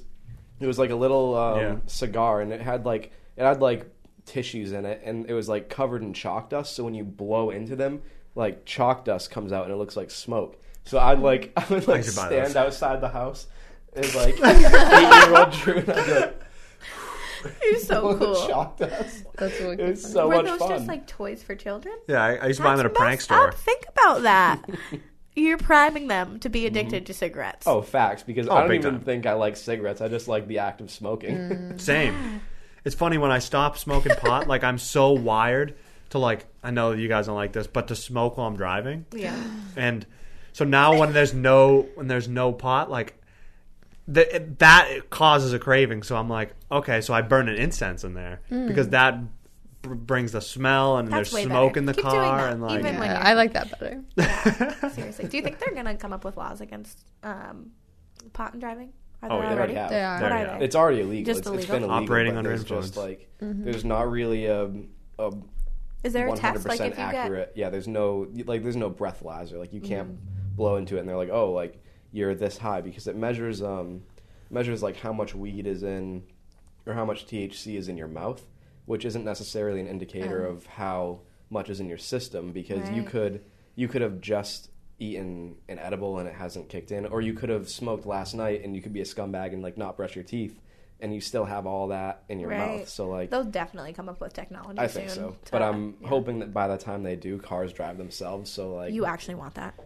Yeah, if I could, if I, I can don't want- smoke uh-uh. and, and It's- just be sitting Right, in the car, imagine Unreal. kicking back to a on the highway, movie or a just, like, podcast, just like back. smoking in the car. It will No, save lives, though. But it, well, what if they malfunction? They don't have They- human judgment. So what if they There's just, th- what if then they you turn autopilot, then you autopilot and you take control. But have you seen Oh the God, videos no, of the thank Teslas predicting accidents that you will never be able No. to know what's happening? No. So It's good. unreal. It so there's like people have dash cams, um, and it goes like beep beep, and it goes into auto like it. I mean not autopilot. It like drives. So like for the most part, people will drive, and then it goes like beep beep, and it like takes control, I guess. Yeah. And it moved the person over, and like two seconds later, a truck like flips.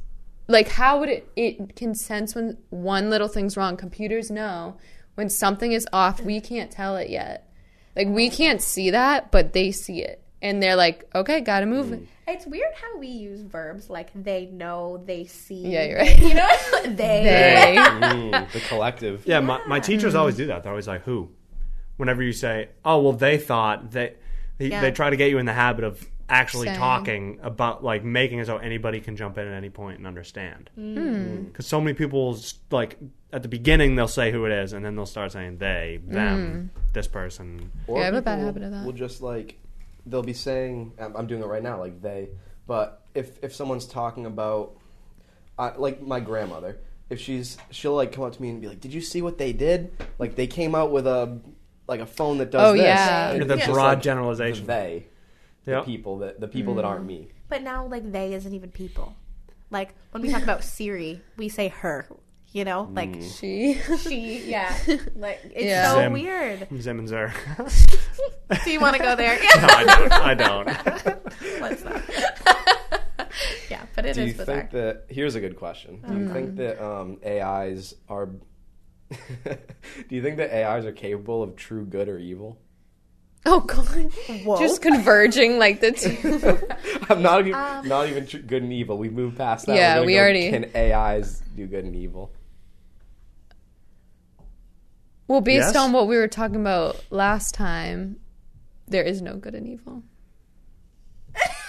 Oh no. you, Brett. Right. I disagree. I feel like there is true good and true evil in the world, but I've reformed my argument a little bit insofar as in Acts there is a mix of good and evil in each one, making it a sort of gray. But for there to be a gray, there has to be a black and a white. I'm still in the So middle. there of is it. a I mix of good and evil in each of these acts. Mm. I'm in between you guys' points. I very much agreed with what you just said. He kind of got me there. Can you? I like I like where you're at, but I just don't I just don't know that good and evil are absolute like that. Like I know you're saying that there's like the gray, but the gray is made up of absolutes, you know. So I don't know necessarily if there is like an absolute moral good and an absolute moral evil unless you're talking about relative to humans. Hmm, I just That's that's where you lose me. it is relative to humans, but also in all of existence, there's, I mean, I guess I'm talking about human existence, but there's polarities. Things arise because there's two of them. Like we don't have, if everything was yes, then, or rather, if if you only had right, you there's no such thing as right. Right. If you only have up, there's no such thing as Yeah. down. So there needs to be like yin and yang. two on off. Like there's I no feel like on those are off. those are like truths though. You know, like like yes and no, on and off. But I don't know if good and evil are necessary. I feel like in the in the constructive nature of of what they represent, then Mm. yes. But I don't I don't know. I just like that's the thing too. I feel like this is an area of bro science for me because I am nowhere near a philosophy major. Like I look I at you am as- nowhere near. I look at you as this like much more advanced philosopher than I am, but I still I don't know. This is just something that I an opinion that I formed way back. I just don't think that good and evil is absolute. Yeah, I also still feel like it's very subjective. You know, like I stand by like something in our culture is good, but in another culture it's not good and I feel like our the way we perceive it matters. You know, like I don't think mm. cuz all I all we have is this subjective reality. Like that's how we exist with one another, so I feel like the way that we internalize things and interpret things hmm. would determine hmm. But I feel like the fact that we see this polarity between all these different people, whether we're misguided or not, we're still tuning into this higher, or we're still our compass is a little off, but we're still looking for absolute north. But when you Like say we're looking for misguided, good. though, I like can down with that. But misguided makes me feel like there's one path, and I feel like there's not. Like we're all coming at it from different perspectives. It's just our way of getting to the absolute good. The absolute good is not a way of doing things, but it is a way of being, shall I say? It Who is- is the absolute good good for? That's a good question. Whether it's everybody, because that's like a consequentialist idea where it's like the greatest good for the greatest number, right. Mm, true. or is it? See, that's relative to the. But then is the slavery good because it benefited a lot of people? Yes. You know what I'm saying? It's like the, all these arguments have. Just like, yeah, like, it I'm does. solid on that one. Next. or are we talking about like the depth of good for some, one person? Or I don't have the answers. I'm just raising the questions. Yeah.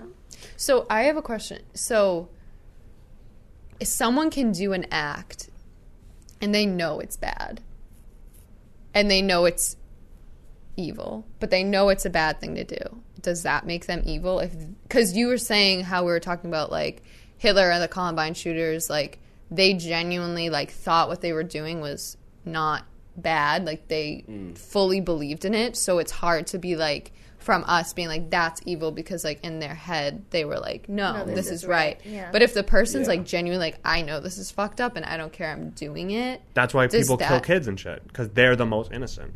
Mm. So does that make them evil? Yes, I would It say- makes I would act say evil. yeah. So it's is it the person's own opinion that matters because you don't think it's what other people think. I feel like we have a compass. Like each of us have like a compass For sure. to true to true north and true south, like good and bad. And some people's compasses are malfunctioning, and that what they think is being good is not being good.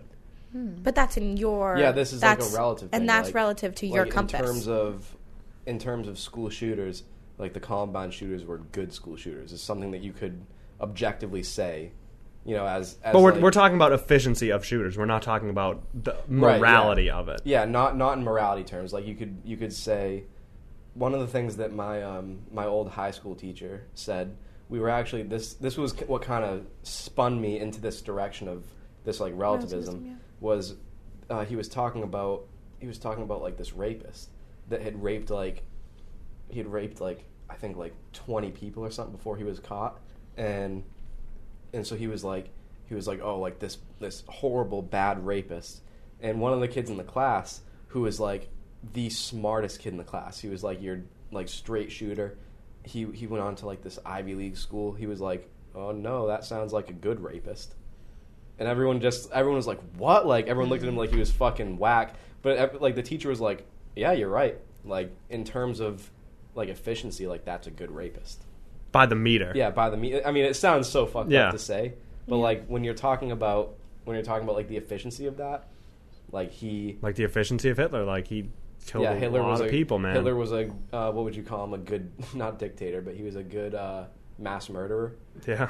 yeah, like I oh mean, you I- were great at it I feel like it has to. It goes back to intention. So, like, yes, I Mm-hmm. would say, like, it goes back to if you intend for something, if you're doing something because you intend it to be evil and you want to inflict harm, then that's evil. But if you're to you. But if you're doing it because you think it's going to be like the greatest good for mm. your community, then I would say like that's good in the brain of that person. How that's Yeah. perceived by hmm. society is different. like a radical um, Islamist, um, like a like a suicide bomber th- is thinking that they're doing the righteous duty of God. Right. So in their mind, they're like the highest tier of good, mm-hmm. when most of the society around them is just looking at them as this pure evil. Right. Yeah, it's a weird contradiction.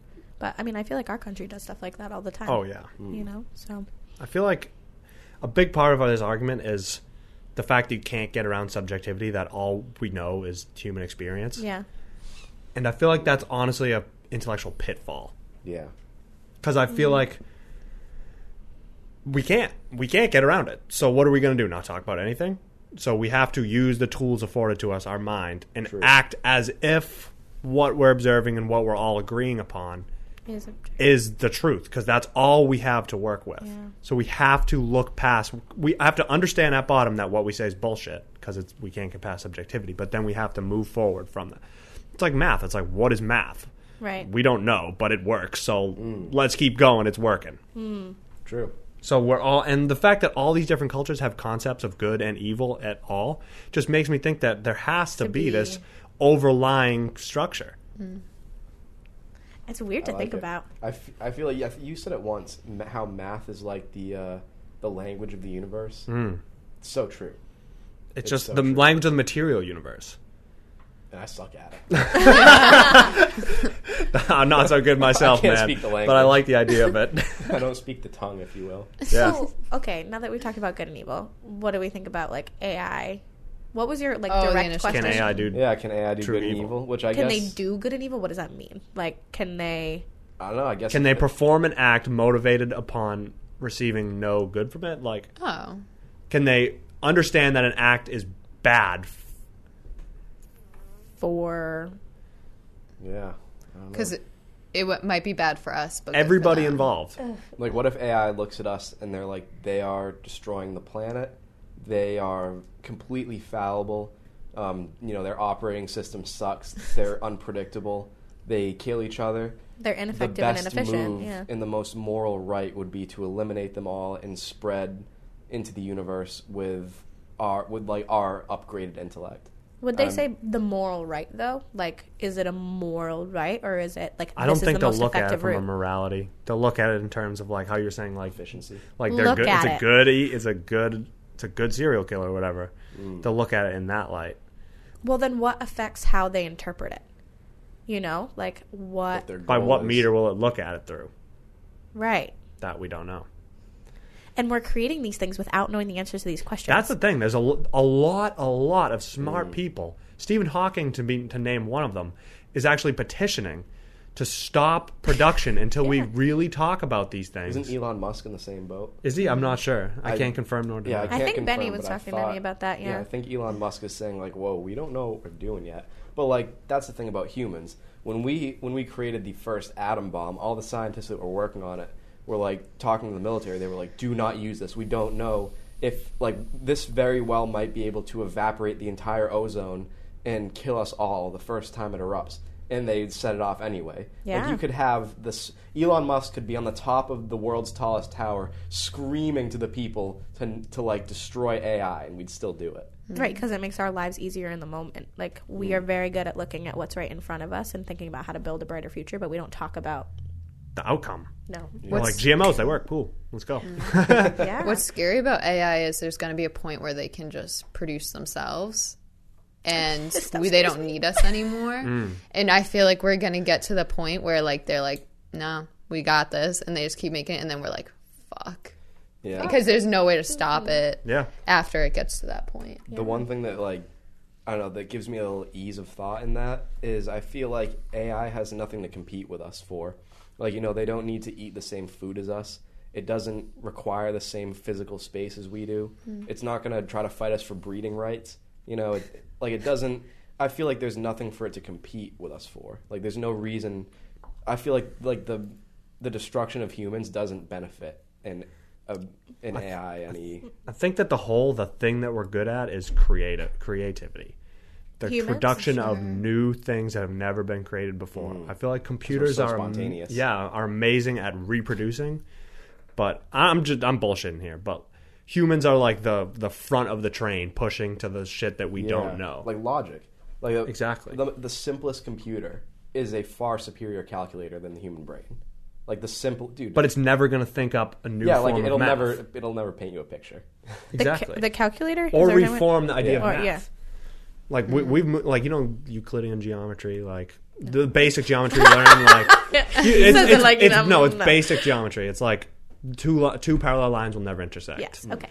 That Wow, type I'm stuff. smarter than I thought I was. Yeah, I know it's, that. it's, it's the it's the basics. Well, all general the uh, general theory of relativity and everything is not based on that. They reformed that, so it's now non Euclidean geometry. So the fact that two parallel lines will not intersect forever is false.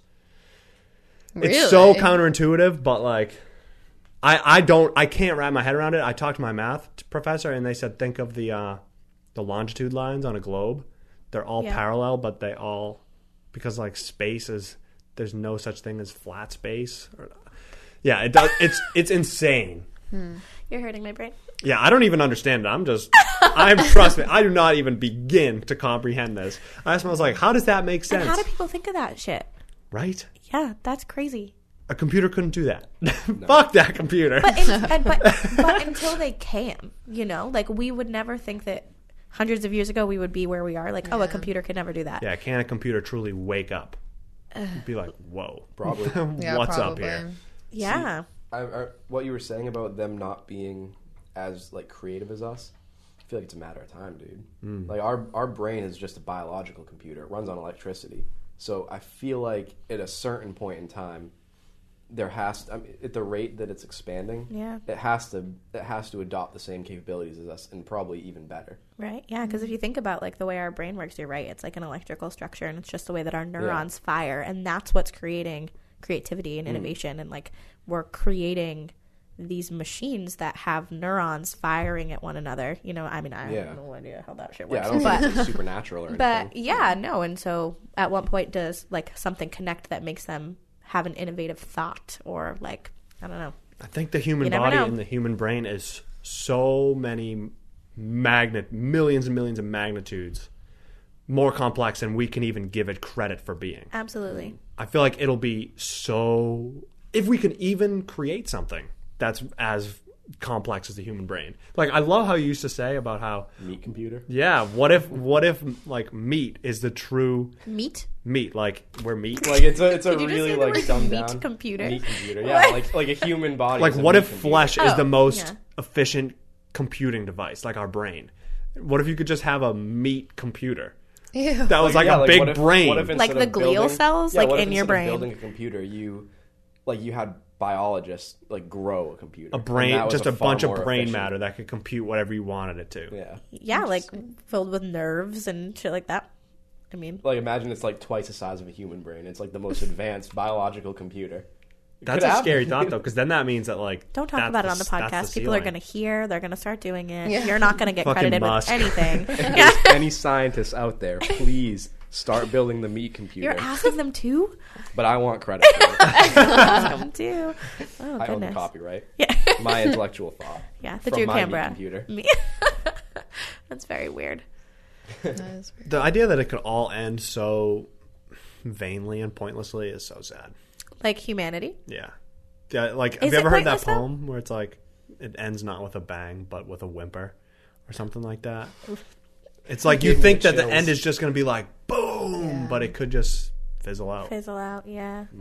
to some idiot. I don't know. I like what you've said about how you like you feel. Or I don't know if I like it, but it makes me think about um, how we're creating artificial intelligence, and it like could be a like bigger form of consciousness. right. Can Like you say it? Because I can't. Like it's our purpose. Like we are, Hmm. we are just the birthing mechanism that we're gonna We're pump a this caterpillar Thing, for yeah, we're gonna thing. like pump this thing out into the universe, and then it's just gonna outlast us by millennia. Like we will die out mm-hmm. far before this thing does because we create it to last much longer than us.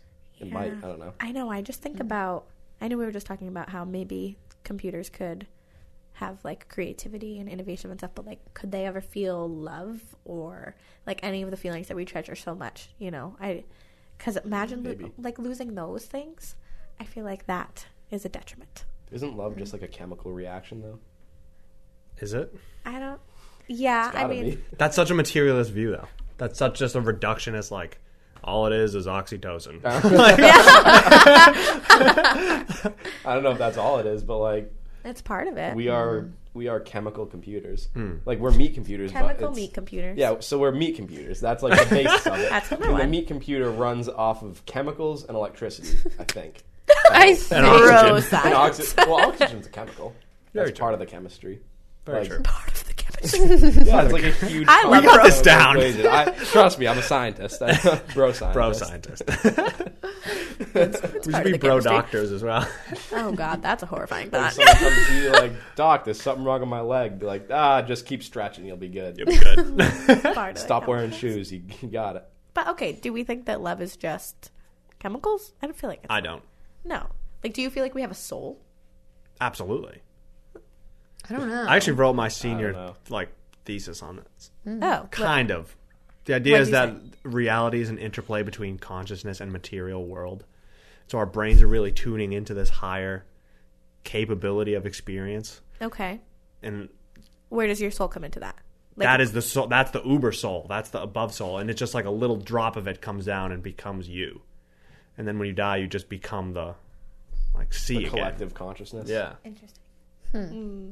Like it's the I idea could like somehow like conceptualize that, but I can't. I can't Wait, like, is, like, I the can't put that Uber- into material.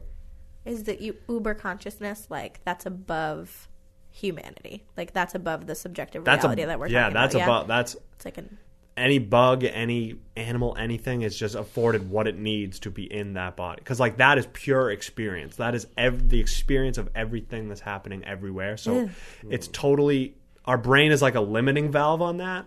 okay. So we only experience what we need to to survive and get around this world. So I'm only experiencing what's behind my eyes and what's coming into my ears in this room. Right. But all all four of us are tuning into like the same thing. But each of us just has our own little like circle drawn around us. And you feel like the way that we experience that is our soul. Like my brain couldn't, yeah, our- my brain couldn't experience what all four of you are experiencing at once. Mm, okay, so let me bring this back to the meat computer. Uh, so the meat computer is more like a meat radio, and the meat radio. is tuning in to the collective. Talk about creativity, dude. Okay? Meat Is- radio. Am I getting it right? Like, like I'm the meat radio, and I'm tuning into the consciousness frequency. I'm Yeah. Just like, like getting the right frequency, and then you're good. Like you're you're dialed. And in. that's why I was saying, can silicone tune into that? So can an AI really wake up and say, "I'm alive"? if that's what it truly is, if there is like this collective consciousness, then I don't see any reason why it couldn't tune in. it's based off that polarity thing, man, that I talked So- about earlier. So if that's if that's the case, then when we die, when the radio is smashed, then it doesn't mean the frequency is gone. Like if you break if you break your phone, the the cellular signals are still going across the sky, but You're you don't have not- the object to receive it. Exactly. So that's heaven. The material, yeah. I don't think that there's a heaven and a hell. As sad as that sounds. But that's what like what people what people draw to the conclusion of heaven is that that like collective consciousness realm. yep. But who says like that's that. all The afterlife. Who says that's all good though? Like I feel like heaven has a connotation that like Yeah. that is I- I all feel like- good. But if it was if we're saying that there's an absolute good and an absolute bad, this overarching structure of consciousness that would have both, right? Yeah, I feel like that's a total lie of religion.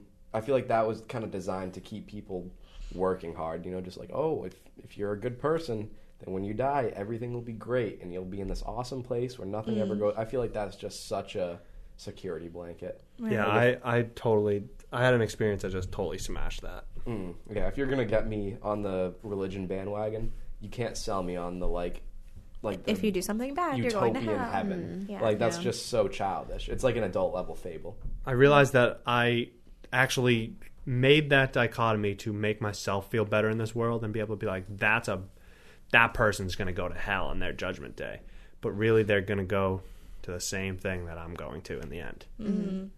Mm, that's interesting. Do you feel like growing up in the school that you grew up in really shaped the way that you are? Oh my god, yeah. Yeah. Because like I was religious. Really? So I was, uh, yeah. My family's Catholic. Yeah. And I was just blindly religious. Yeah. And then I went to college. I'm sorry, high school, and I saw these idiots in charge, and I was like, "Oh my god, you guys are so dumb! Like you're all What still you adult babies, like just like the people who were in charge. Like they were Yeah. like this one teacher. I won't name any names. There was a gay kid in the class, and she was like, "Well, if you're gay, you just the only thing that's actually against God is the act of having gay sex. So it's okay to be attracted to men. You just can't perform on that. And unfortunately, if you do, you you'll probably go to hell." And I was like, "I'm just like, are you kidding me? Like, yeah. Like just hearing these the words come out of these people's mouth like about their ideas." I just couldn't. I couldn't take them seriously. I couldn't respect it Right. Mm. Yeah. Yeah. Yeah. and it just hmm. shattered it for me. I was like, I, and the pendulum swung totally. I was like, Uber Drew. I was like, if you even give me the inkling that God exists, I'm going to argue you till I'm blue in the face. Do you still feel like that? No, I, now the pendulum has swung back, and it's more of like a middle ground. I'm very much more of a middle ground. I've mediated between the two. So do you think there is a God? I don't think it's a man in the sky, no sky Yeah. daddy, but I do think that I do think that there is a God. Okay. But it's hard because there's so many. That word is so. We talked about it in the Kevin and Jack podcast about how muddied that word is. Mm. You you say God and people just all of a sudden all that ethnocentrism, not ethnocentrism, but all their ideas on it come right in and, they start so judging it right through. it. Yeah. Like this guy, uh, Leibniz, yeah, Spinoza. I think his first name's Leibniz. But his idea of God is that God is the totality of everything, of all thoughts and all material things. So it's just the whole, the whole of this map that we're playing on. That is what God is. It's a real materialist God. So I'm thinking about like the paper that you wrote where you were talking It's very much based on that. Oh, okay. So you were talking about like consciousness and materialism and this person He called it thoughts, but I don't think I think that he was misfounded there. I think that- thoughts as in like consciousness is what he, he was yeah, he was talking to? about the any immaterial I like concept or ideas or yeah. okay. the con- like all that, all that immaterial stuff, and all that material stuff. Everything The, together. round, yeah, the the map that we're playing in, that is God, the totality, the Hmm. one. That kind of makes sense to me. Like they asked Einstein if he believed in God, and he's like, "Yeah, I believe in Spinoza's God." That's Tell me interesting. about Spinoza's God. Spinoza's God is the totality of all material things and all immaterial things, thoughts. So it's the, just the, the the realm that we're that we're existing in. The totality of it is what God is, the whole. I like that. I can get down with that. Exactly, man. Drew believes in God, dude. Wow. right here. Actually, um, we were talking about the like the turning point in your life where you kind of turned away from religion. Oh, I remember the very moment. Which when was it? I was watching. I was in my bed. It was like midnight. I should have still been up because I had class early, and I was watching a Penn Jillette video on my on my phone. He was talking about atheism, and I remember just the thought. The thought just came to my head. I was like, "Holy shit!" Like all that stuff isn't real. Oh my like God. all that stuff that I've been basing. It's like it was my second Santa. It was my like, mm. you know, when you found out Santa wasn't real, and it was mm. like, whole you you Like, your the whole consciousness world was just just like, zooms out. zing, like you just understood more of what the situation really was. I love Yeah. that feeling. It real, dude. Me too. Yeah. Like, it's- And that's down. exactly what happened. Yeah, I was gonna say I like that. I feel like we should go around and talk about our our kind of life changing moments that not necessarily that like turned you away from religion, but just mm. like like a big moment like that that kind of shifted the way you perceive the world. few things. Do you have one to start off or no? I mean, specifically regarding religion, Yeah. mine's actually pretty funny. I was just, uh, I was at this, we had this festival in uh, the Freetown Lakeville area called Lakeside. It was like once a year near the end of the school year, and everyone would go. And I was a freshman in high school going into my sophomore year, and we were just walking around. I was with like my new group of friends, and I kind of really like looked up to them. And at one point, um, I was kind of moving away from religion at this point, but I was still clinging on to like the basic concepts like heaven and hell. And um, everyone was kind of talking about it as we were walking around. And and my friend Eric was like, "Oh, so like Drew, do you believe in like you believe in God? Do you believe in um, like like how are you religious?" And I was like, "Oh, I don't know if I believe in God. I think I kind of do, but I definitely believe in heaven." And he kind of just like laughed and like scoffed about it. He was like, "He was like, come on, dude! Like you don't believe in God." but you think there's like some magical place that you go after you die where like like you're gonna hang out with all your relatives like a fucking like airport like hey like, and he just like like he made me feel like an idiot in that moment and I was just like oh my god Like, Yeah. right like this is fucking dumb Yeah. and that like I went home that night and I was just like I was like sitting in bed like holy fuck like boot down the door, like come in with a vengeance. like locked Docked the door. I was you. just like oh my god Wow. it's so interesting. Yeah, but it's it's so funny cool. too because like someone else could have swayed you the complete opposite way and made you feel like an mm. idiot for not believing. Yeah, if they were like, and- dude, you believe in this heaven, but how does that not entail God? Like if it just Right. came with Yeah. the opposite Yeah, spin. he was like, "What do you mean you don't believe in God?" And I'm like, "Oh fuck, you're right." yeah, so our brains are malleable like that, you know. Oh, like oh yeah, I'm especially sure at that young age. a lot of mm. people from your school would probably turn the opposite way and instead of being like oh my god you're stupid for thinking that like if you're gay you go to hell they're like oh my god if you're gay you go to hell you know like it just mm. depends on how you internalize it was things good. It was a good, absolute perspective gainer going there. Even yeah if you didn't go to a Catholic, I could school. still be religious, dude. imagine you're more religious. Oh, hmm. I hey, Honestly. I could have been. Mm. yeah It's funny because I remember the exact video, and I don't remember ex- what the argument was that swayed me, but I just went in the next day with a vengeance. I was like, Mm. "All you fucks, like you're all you're all wrong." I was like, Boy, do I have something to tell you? Like you're the fucking kid. I saw a YouTube video, you don't know what I've seen. and then teachers would just let me go. They'd be like, "Honestly, just you can just go ahead." Like, would you speak up in class I would be an asshole. really Yeah, Oh, I'd be like, me stories. I'd be like, so what if time, like, if time started here, then what was before time? Well, like, what, like, was God just existing before all this shit happened? and they had They no have answer no for you. answer, like- no my mom got in a situation like that when she was in um, like ccd class when she was little. It was something about um, adam and eve and she asked like a question about well like how the fuck did they get there? You know what i mean?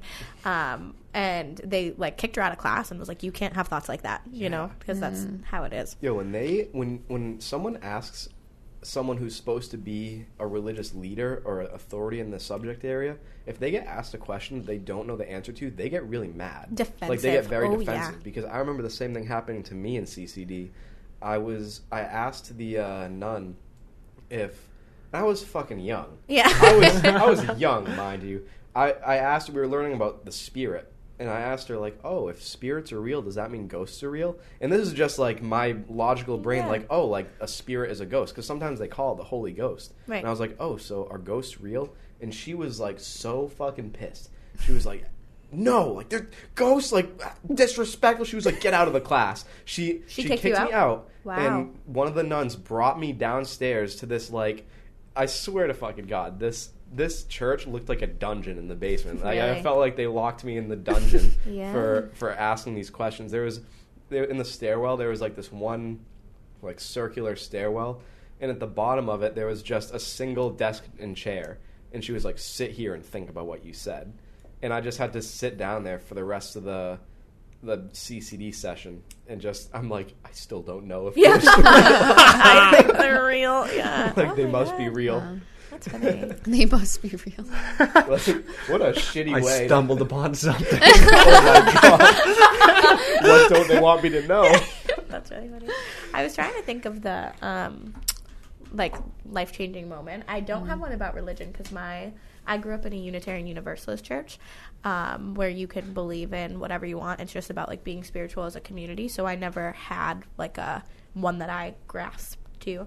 Um, but I do have one like a moment where I can remember establishing my morals. Um, I was with a bunch of friends from high school and we were sitting around a fire and we were all talking um, and there was this girl in my high school who was very kind but a little strange and one of my friends wa like gave her a ride home and this group was just bashing on her because when the friend went to go drop her off at home when she was getting out of the car. She was like oh like do you want a banana from my house? Like she wanted to give her something because she went out of her way to give her a ride.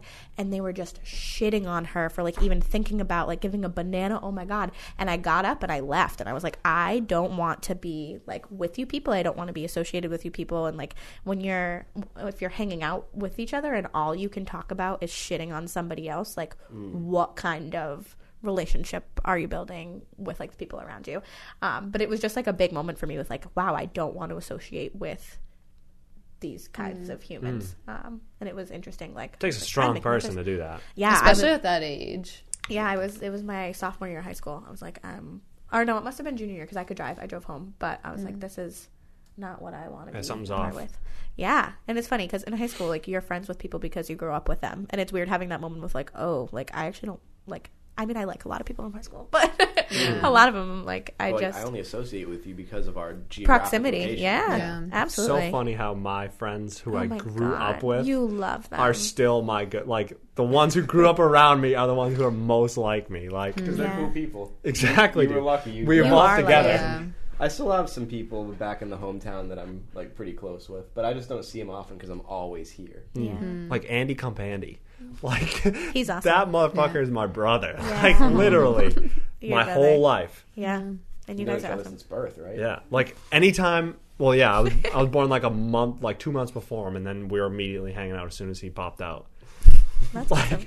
It was funny, Brett. I was talking to my mom the other day about you guys, um, and I was like, "Yeah, like I have the best friends at school," and I was like, "I feel like the common thread is Brett. Like he just brings in. You have such like a kind soul, and you hmm. want to like you radiate."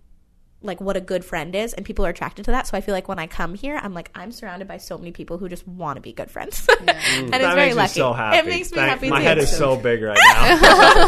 no, it's true. It's though, very right? true, Yeah.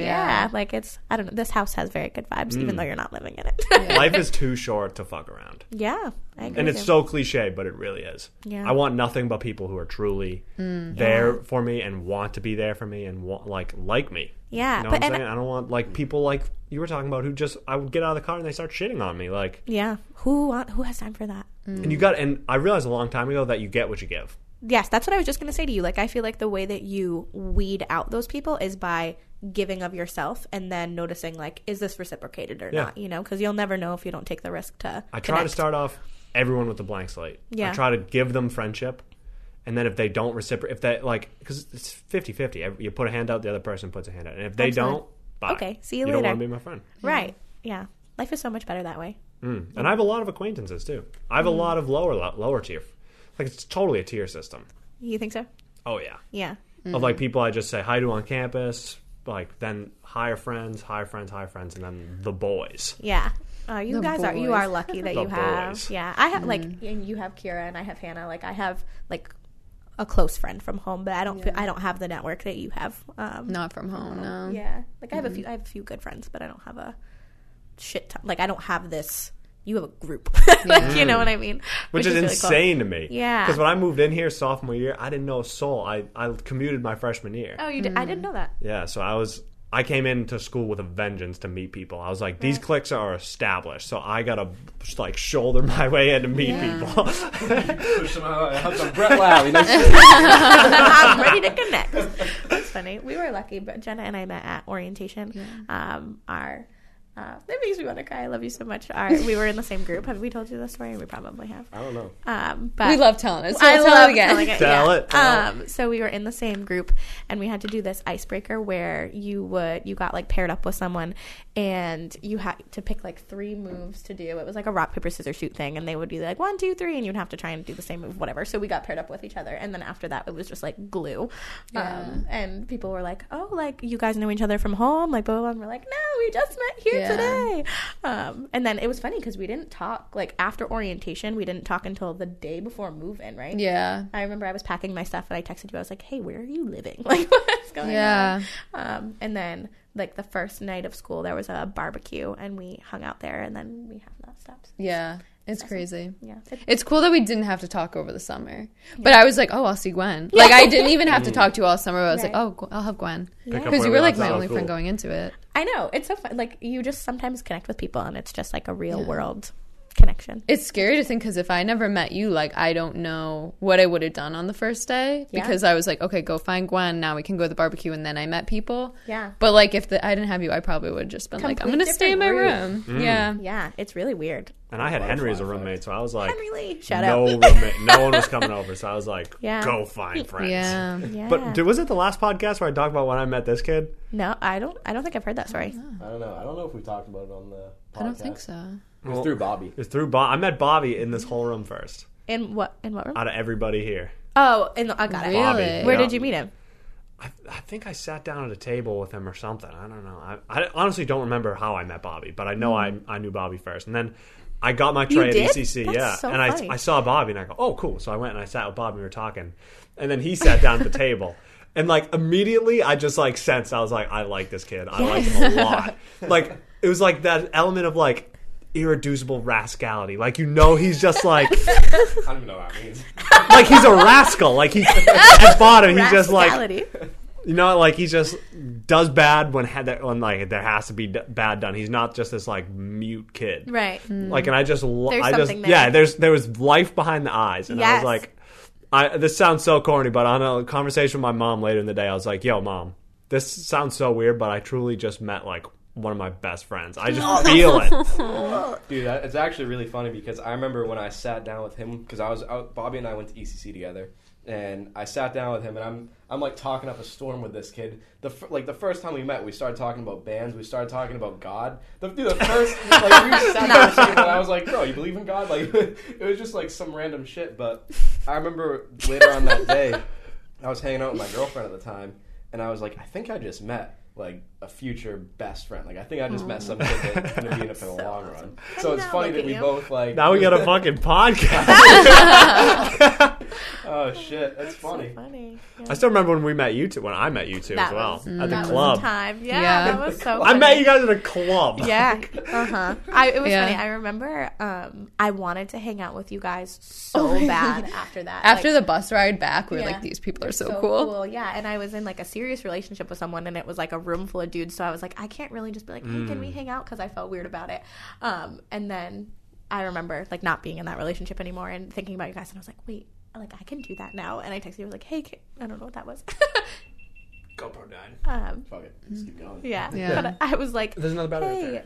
I texted Drew and I, or Brett or someone, and I was like, uh, "Can we watch SpongeBob together?" And then Oh, I like Finn a came Sponge? over. Yeah. Oh yeah, because we had met at orientation the summer before. Yeah. And I remember I saw you at the club, Yeah. and I was like, Gwen, because I I didn't know you that well when Yeah. we had been working together, and like the vibe that I had gotten from you was Very like, different. I, I completely different. I Yeah. was like, mm-hmm. because I knew you were cool, but I didn't. I never. I didn't know you were that cool. I, never, I just never pictured you going to like a club. I didn't picture me going to a club. I also didn't picture you going to a club, yeah, so I, it was. s- don't think I've been there since. Yeah. I think that was the last time I was we at club. have.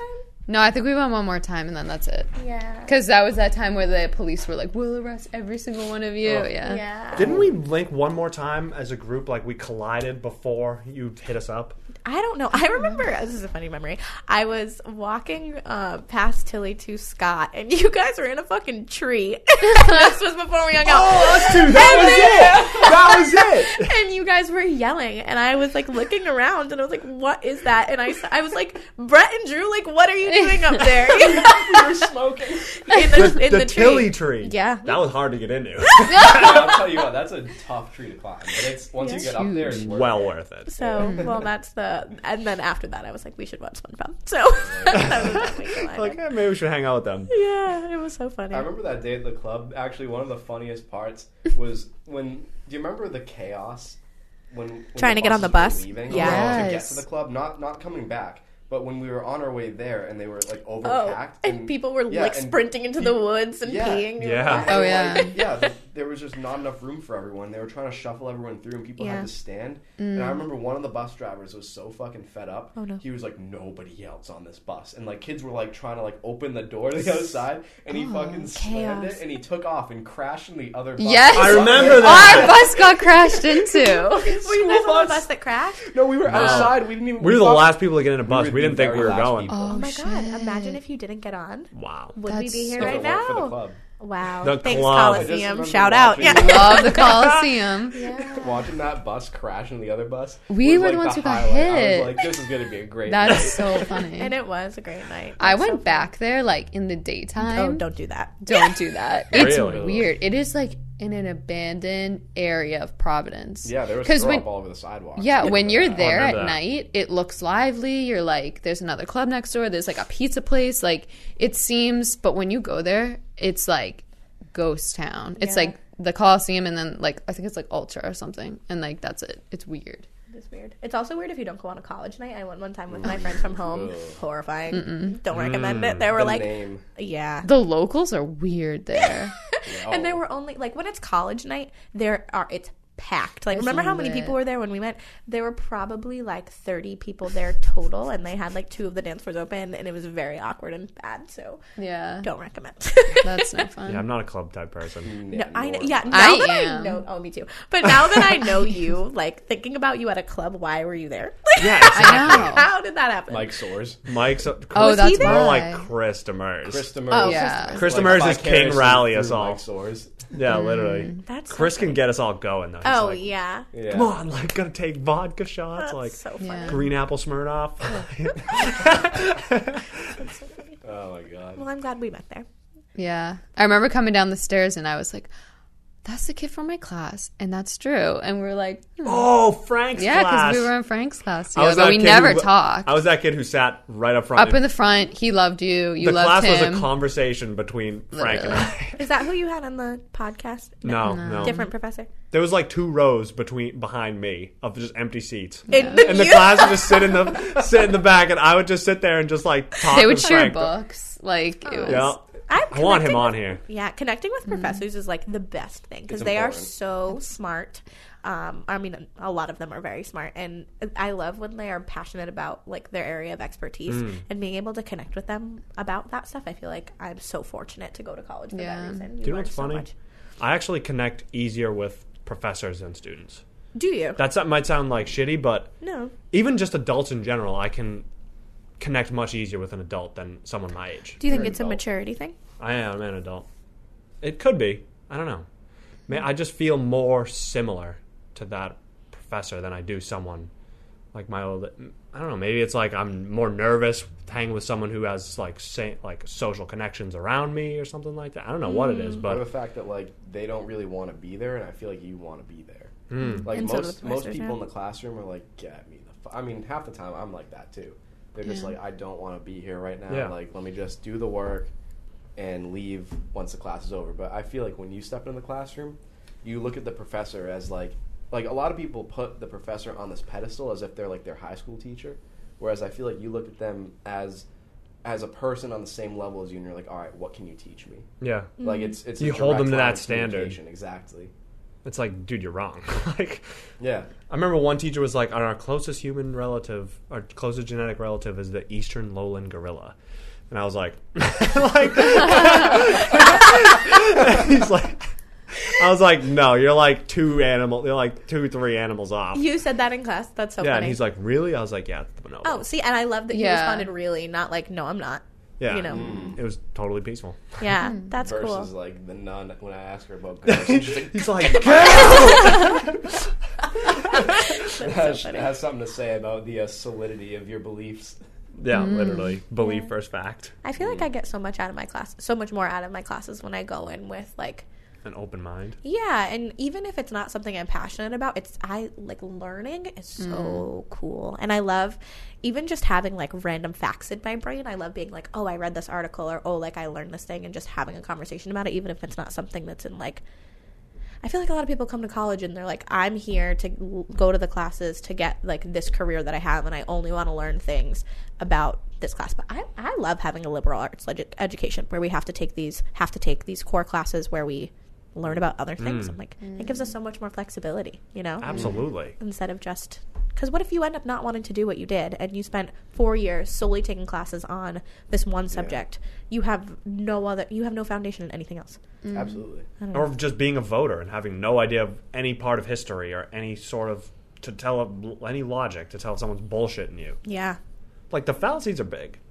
Learning those basic fallacies like Yeah. ad hominem, peel the majority. Philosophy Feel was one force. class. I wish that the like um, foundations to logical reasoning was not the way that it is A or B the like philosophy class that you have to take because it turns so many people off to the major. It does. Because but it- also, if you're gonna give them something, like That's the, let them learn that. I guess you think that's the most important. Like, the fallacies and shit. Yeah, it's most concrete learning class. yeah, I don't know. I want more. Philo- I want a philosophy professor on this podcast. Yeah, It's gonna be intense though. you Oh, yeah, you you had two friends that were in the major that were on the podcast. Yep, What Jack were their and names? Kevin. Well, Can we hang good. out with them because they seem so cool? Absolutely. Like I was watching the even just like the short Instagram clip about um what came out of his nose, Scrambled eggs. and I was like, I would like to talk to this man. So you don't understand how he ne- he never ever drinks either. really, All he does is coffee. But that one time he drank, and One that's what time. happened. Well, He's I so understand. dry. That's so funny. He's got such a dry sense of humor. Oh really? Have a Oh. I my like God, that. Yeah. It's like Andrew. Andrew has a very dry sense of humor. Mm. Andrew's so yeah, funny. he's so Andrew my is goodness. like the most funny, per- the funniest person I know. But he he doesn't get like as much as it sucks. He doesn't get the credit for being outright funny because he's not like the loud funny type. Right. It's like that super intelligent, He's that poignant, strong like silent. Yeah, just like Those are the best guys. right, perfect timing, like I love that. perfect point. Yeah, and Yeah. sometimes it's like under the breath and just the person next to you, and so like only you get to appreciate it, Yeah, but it's there. exactly. Yeah. Yeah. that's funny. Exactly. Yeah, dude. Back on the the um, philosophy class Hmm. point, dude. Mine was so great because it wasn't the basic uh, fundamentals of um, reasoning. It was at because I came in as a comp sci major. Oh, did you do the computer science? one? Yeah, so they have a specially designed philosophy intro class for comp sci majors. Yes. and it's like it's like that fundamentals of reasoning, but it's also mixed with elementary programming.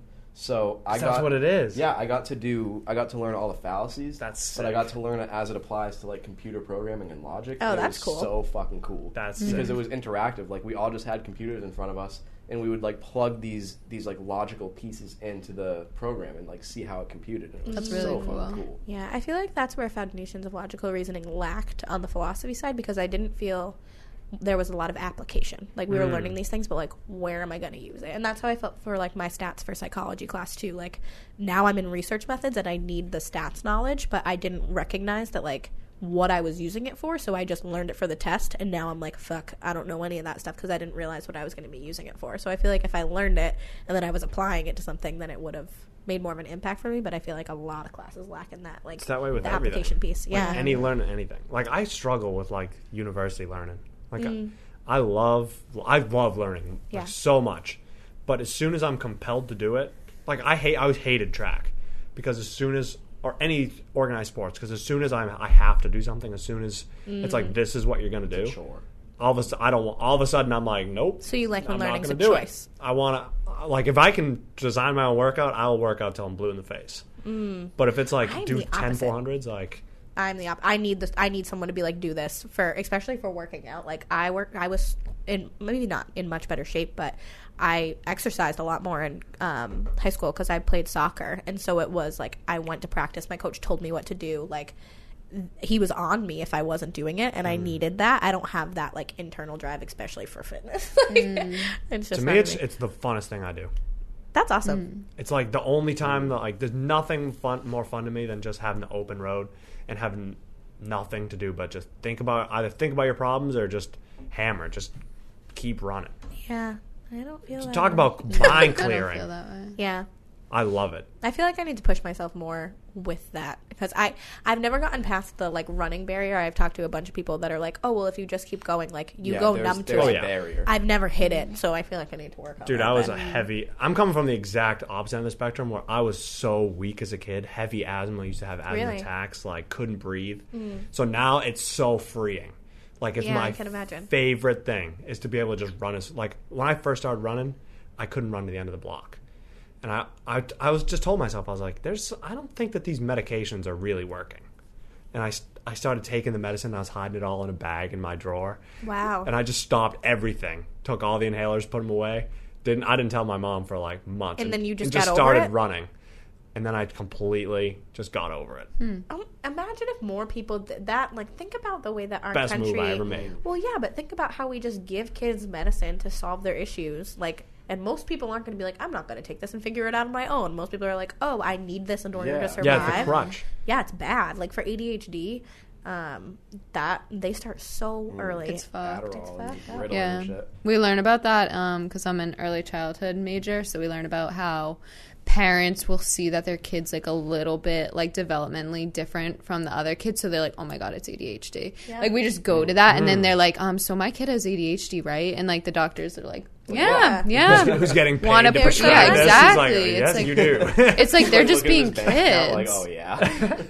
I feel like they should wait for ADHD until like they're like gone through puberty Yeah, because like kids are just and they have to Literally. be. I heard about this type of schooling where it's totally new. I think it was a Socratic type of schooling, but I don't know. Yeah, I know where it's just like what you're basically a giant gym, and for young kids, mm-hmm. like it's just gym all day. Like you just run around and scream, and then they look at the older kids, and the older kids can read and do math, and they they're pulled to it. They're like, "Ooh, I want to do that," mm. and so they start they just start tending towards it, and then they just move up the ladder. But they made the choice to do it Exactly. Yeah. instead of being forced to do it. and And- they move to where they want to learn more. right, that's really interesting. And we learned a lot about how recently schools have been getting rid of recess or making recess shorter.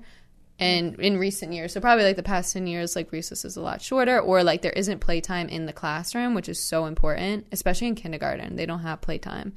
Um, and then they notice like an increase in like ADHD, but it's not ADHD. It's the kid needs to play because that's how kids are. because it has so Yeah. much energy. so they're freaking out so like putting a lot of times you see in classrooms like um like a jumpy band at the bottom of the desk so they can like bounce their feet or like something they can play with or something they can sit with but they don't need that they need to go outside and play or have like playtime oh it's big a lot of teachers have them now because because they want them to do their work, but they also don't want them to. because they need something to do but they don't want to give them more recess they want them to work so they like See, I customize had and then when they desk don't do that, we medicate them. it's very Yep. common yeah Push them into that box. Neutralize them. Push the circle into the box. yeah yeah, that's because so. ADHD wasn't really that big of a thing like 30 40 years ago but they had recess If you like they could about do what it's called, like attention deficit. Like you're not paying attention to what I want you to pay attention to, so you're wrong. But like, Yeah, and they, Yeah. they say attention deficit disorder. Yeah. So they look at it as like it's a problem, like Right. it's a disorder.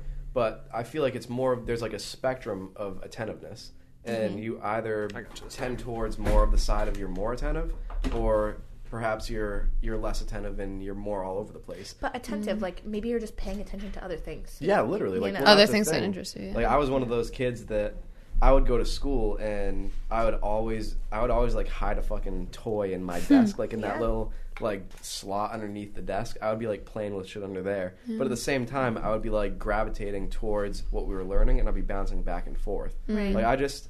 If I wasn't into something, I couldn't hold my attention there for super long. I would have to like That's still I'd me. take a break and do something else and then go back. Yeah, like even now when I'm doing homework, I'll be like, But I'll what's just wrong get with so- that? There shouldn't be because some people are more interested in other things, and like that's the route they should take. Right. Like if you don't want to pay attention to something, I feel like there's a reason to it. Yeah, I read that um, in in like tribal societies, there were two like mainly two different types of people, or rather like two types of people existing on that spectrum, where you were either super attentive at one task, and those people made great, um, like you know they would be like shucking corn Right. all day, or they would be they would be like building a house all day, and then the people who were less attentive and more all over the place they were great hunter gatherers because they could go out and they would like bounce around and have their attention fixated on multiple Yeah. things.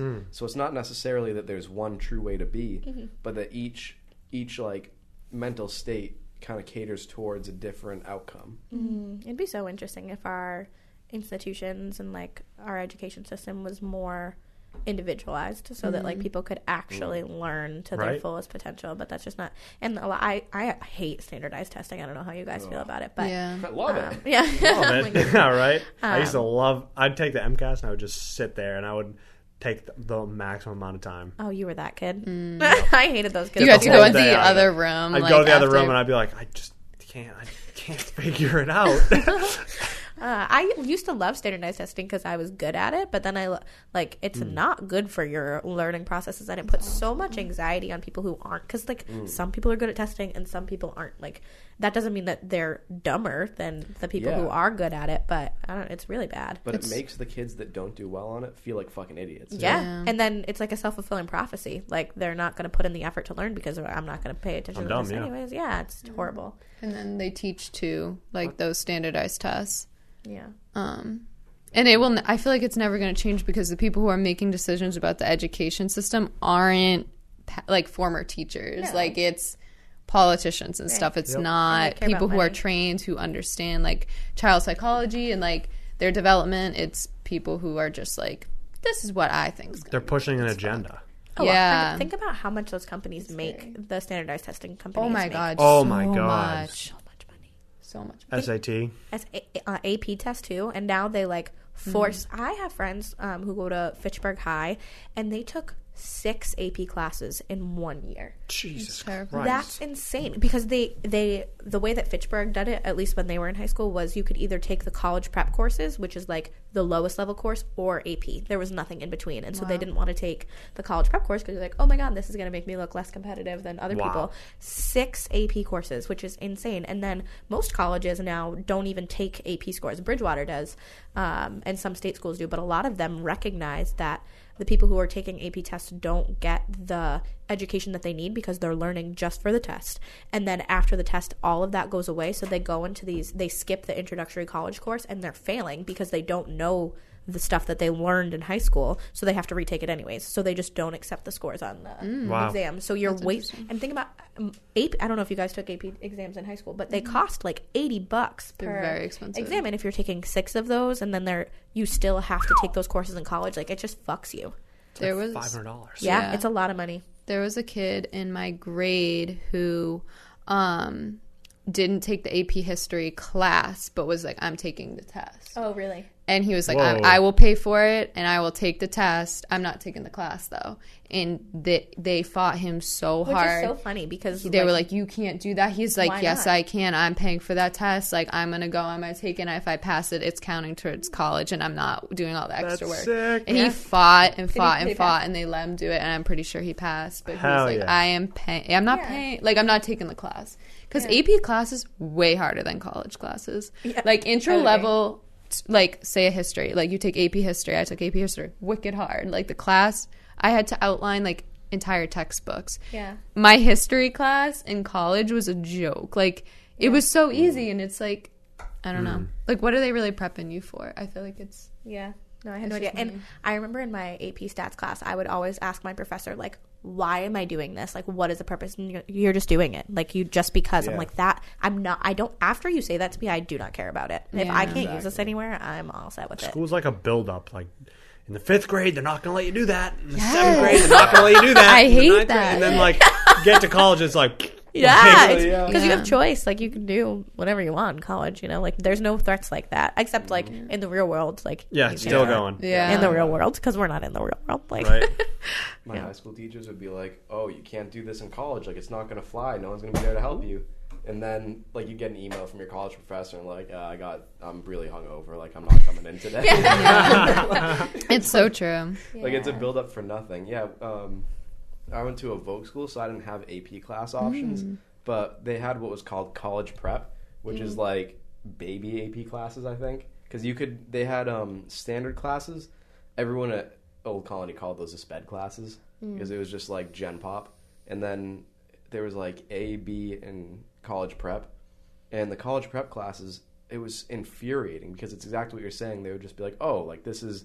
Instead of actually like teaching you stuff that was more relevant to college, they just overloaded you with work. I had so much homework Yeah. in, in high school, and like my mm. friends that were just in the regular classes, they had so much time to hang out because they didn't have shit for homework. yeah. Yeah. It was so aggravating. I wish college prep worst thing I had ever done. Mm. If I could go back, I wouldn't have done it. Yeah, I know. I'm struggling right now because I I took a bunch of APs in high school and now I'm a semester ahead and I don't want to graduate early, so I'm like trying to drag it out. Like, please let me Whoa. stay because I don't I don't know how to be an adult. Like graduating college, that's so scary. No, thank it's you. It's funny in high school how you're like, "This is great. I'm gonna take so many. I'm gonna be ahead," and now you're like, fuck, I'm ahead. Like I don't want to be. And I mean, some people do like their. I have um my friend Tanner in my civic engagement class is he's graduating in three years. Like, is an EMT, just wants to get on with his career, and so like that's a good path for him. He just wants to get out. But I love college, and I love this, and I don't want to. My sister is always saying like. Stay in college for as long as you can because it's so much fun and you're around people your age that you can like walk out the door and connect with and like there, I don't I don't think there should be any rush to join like the real world that everyone talks about. I don't have any interest. like ugh, thinking about going into the corporate world that makes me like want to jump off a bridge. I can't imagine. I'm excited for it, but I'm like really excited for my career. So like I mm. can't wait to be like have my own classroom and like that's mm. exciting to me, You're gonna be. but I'm scared to graduate. Yeah. And sometimes I get like where I was kind of talking to you guys about this like over text in the group and I was like how I'm scared I'm like wasting my time in college cuz I'm like you always hear like college is the best years. Well, you hear it in high school, like mm. high school, is mm. but everyone knows that's a joke. but college, like, are genuinely like the best years of your life because you can do anything you want. And like, I'm always scared I'm like wasting it. Like, mm. all the times I'm sitting in my room, like on my laptop or on my phone, like I feel like I'm wasting it, and I'm like, I need that like spontaneous, like. I feel like I like need that adventure, like the story, or like when we went to the lake, like that mm. house, and like yeah. I, I'm so scared that when I'm not doing stuff like that, I'm wasting my time and mm. it like eats at me. And like, that's mm. what I was talking about, like how I feel just like sad about it because I'm like, it's ending and I feel like, did I waste it? It's like a dull ache. It sucks. yeah. Yeah. I'm wondering if like when you when you look back, like is it wasted if you don't have the memories? Like is it mm. is it the creation of memories that makes college worth it, or I think so. Yeah, you know? Yeah. because when you're old, you live life in reverse. Yeah. Mm. Like you're just looking back, like, damn, like had Those were the times. Like yeah. you really can only say you didn't waste time when you like dive into it and give give it your heart. yeah. Yeah. Like looking for that deer, like I I covered that country and I can't find it. Right. So I can like if I just shot it and walked in 100 feet and I was like, well, can't find it. There'd always be that question. yeah, but you searched. But I I searched yeah. and I can't. I I don't think it's in there. Yeah. So I can I can sleep easy being like uh, he's either like ran too far that I can't find him or whatever. Yeah. Didn't die. I feel like Abducted by aliens, probably. Abducted by Probably. aliens. um yeah, I feel like we need to go on we need to do something and like make more memories, you know, because Yeah. there's no especially when you're sitting there and you're feeling because I feel that way sometimes too. Like You get in your feels and you're like, oh. oh no, like what's going on? I know when I think about you guys leaving soon and it is horrifying. Like I I feel like my entire college career I've been friends with people who are like on the cusp of graduating and then they mm-hmm. leave and like a part of me breaks. And then I make new friends, but like this is gonna be bad news. yeah. I'm upset about it. So that just means between now and then and afterwards. I mean friendship doesn't end when people leave. No but- way. Yeah. Yeah. I remember when one I'm time gone, I'm gone. I don't remember where we were, Brett, but you looked me dead in the eyes and you were like, "We're friends for life." And I I was don't- like, "Yeah, no, I know." Dude, I don't I don't fuck around. I don't invite people into my life that I know. don't that I don't intend to be friends with indefinitely. yeah, mm. that's what I was talking about with my mom. This is how he operates, Yep. which is awesome. Friendship's a cool thing.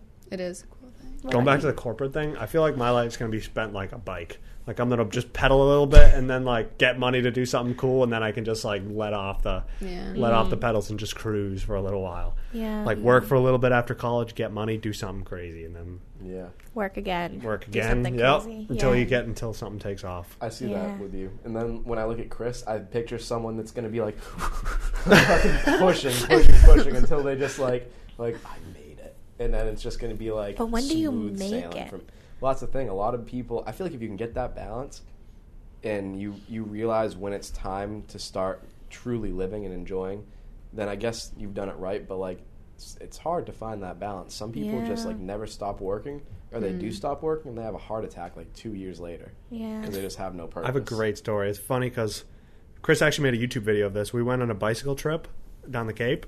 did I think? I, what is? There's a YouTube video of it. Is there like fun music to the? Yep. I might have seen it. So mm-hmm. Vinny, is me, Vinny, and Chris, and we rode, and we were like, we're gonna cover ground, and all day we were just powering it, powering it. We'd be like, oh yeah, cool, and then just like keep going, and then we got so far, and we were like, couldn't tur- go anymore because like it was past the- the time of day where like we had to start heading back, and the last thing we turned into, and we were like, we turned into a cemetery, and we were like, oh shit. We're here. Like, it's over. it was just so symbolic. It was crazy. That is crazy. Damn. Like we got here and we never even saw any of the other shit. Mm. True. Like if you don't take the time to enjoy the ride, It was powerful, point of it. dude. Yeah, that is my fault. I'm keep thinking about your bike metaphor and like you were talking about like riding the bike really fast in order to be able to pedal easy, but I feel like it depends on what you want to work for cuz like mm. I kind of want to just pedal easy, you know, and like Yeah. I want to do work that fulfills me so that I don't feel like I need to slow down and like take a break. I want mm. to I don't know, cuz do you feel like you would work in order to get money in order to Yes. see I I, pedal Money in order to cruise. motivation. yeah, see I just want to cruise. Like I Going to want vacation. I work to live. Like so money is time. But do you want to like live through your work? Because that's what. oh, I, I wanna do. definitely do. but I don't think that that's going to happen out of the gate. True. Yeah. Hmm. Hmm. I, that's the ultimate goal. Like something like this, like That's- this podcast podcast type takes deal. off, Once a man, we're podcast takes off, we're, we're in LA. Like I can't wait. Can we be featured again, please? Oh, once you're in LA. absolutely. Multiple times. Yeah. once a season. I, perfect. Yeah, I seriously, I t- brought this up to you guys before, but I think it would be so cool if you brought this shit on the road and just mm-hmm. connected with mm. random Grassroots. people. Crazy Ah, locals. Think about the stories that you could learn. That would be so awesome. Please For do it. real. I'm- it's happening. Yeah, that would be so cool. Like you, I don't know, because I think it's cool that you have people that you already know and like can connect Hmm. with and learn this way. Um, but like uh, something excites me about strangers. Like I Yeah. no seriously, like there's so much, there's so many people out there to learn from. It's a and to completely to. untapped human. You know nothing about them. No, like what will they say? They have you so many have no stories to idea. I know It it's could so be like exciting. amazing, or it could be like, whoa, get out of here. Literally. yeah, you never know. It's crapshoot. That'd be cool. It's like the ul- I want this to be the ultimate grassroots movement to fame. Like you see these overnight famous Stars, people, yeah, like just want it to be a nice steady curve up to like a good following. Mm. right. That's the dream. We're here for you, whole way, loyal fans. Absolutely. That's all I like to hear. hey, well, we're like almost two and a half hours. Oh. That's a record for you guys. Holy Is it? shit! Wait, Yeah. how long was the last one? Was it just two? Yeah, I think it was like 202. Wow, oh, Damn. I feel So like we this could is talk the forever. longest one We so punched far. it hard, guys. Yeah, that's and we already had one, and we like.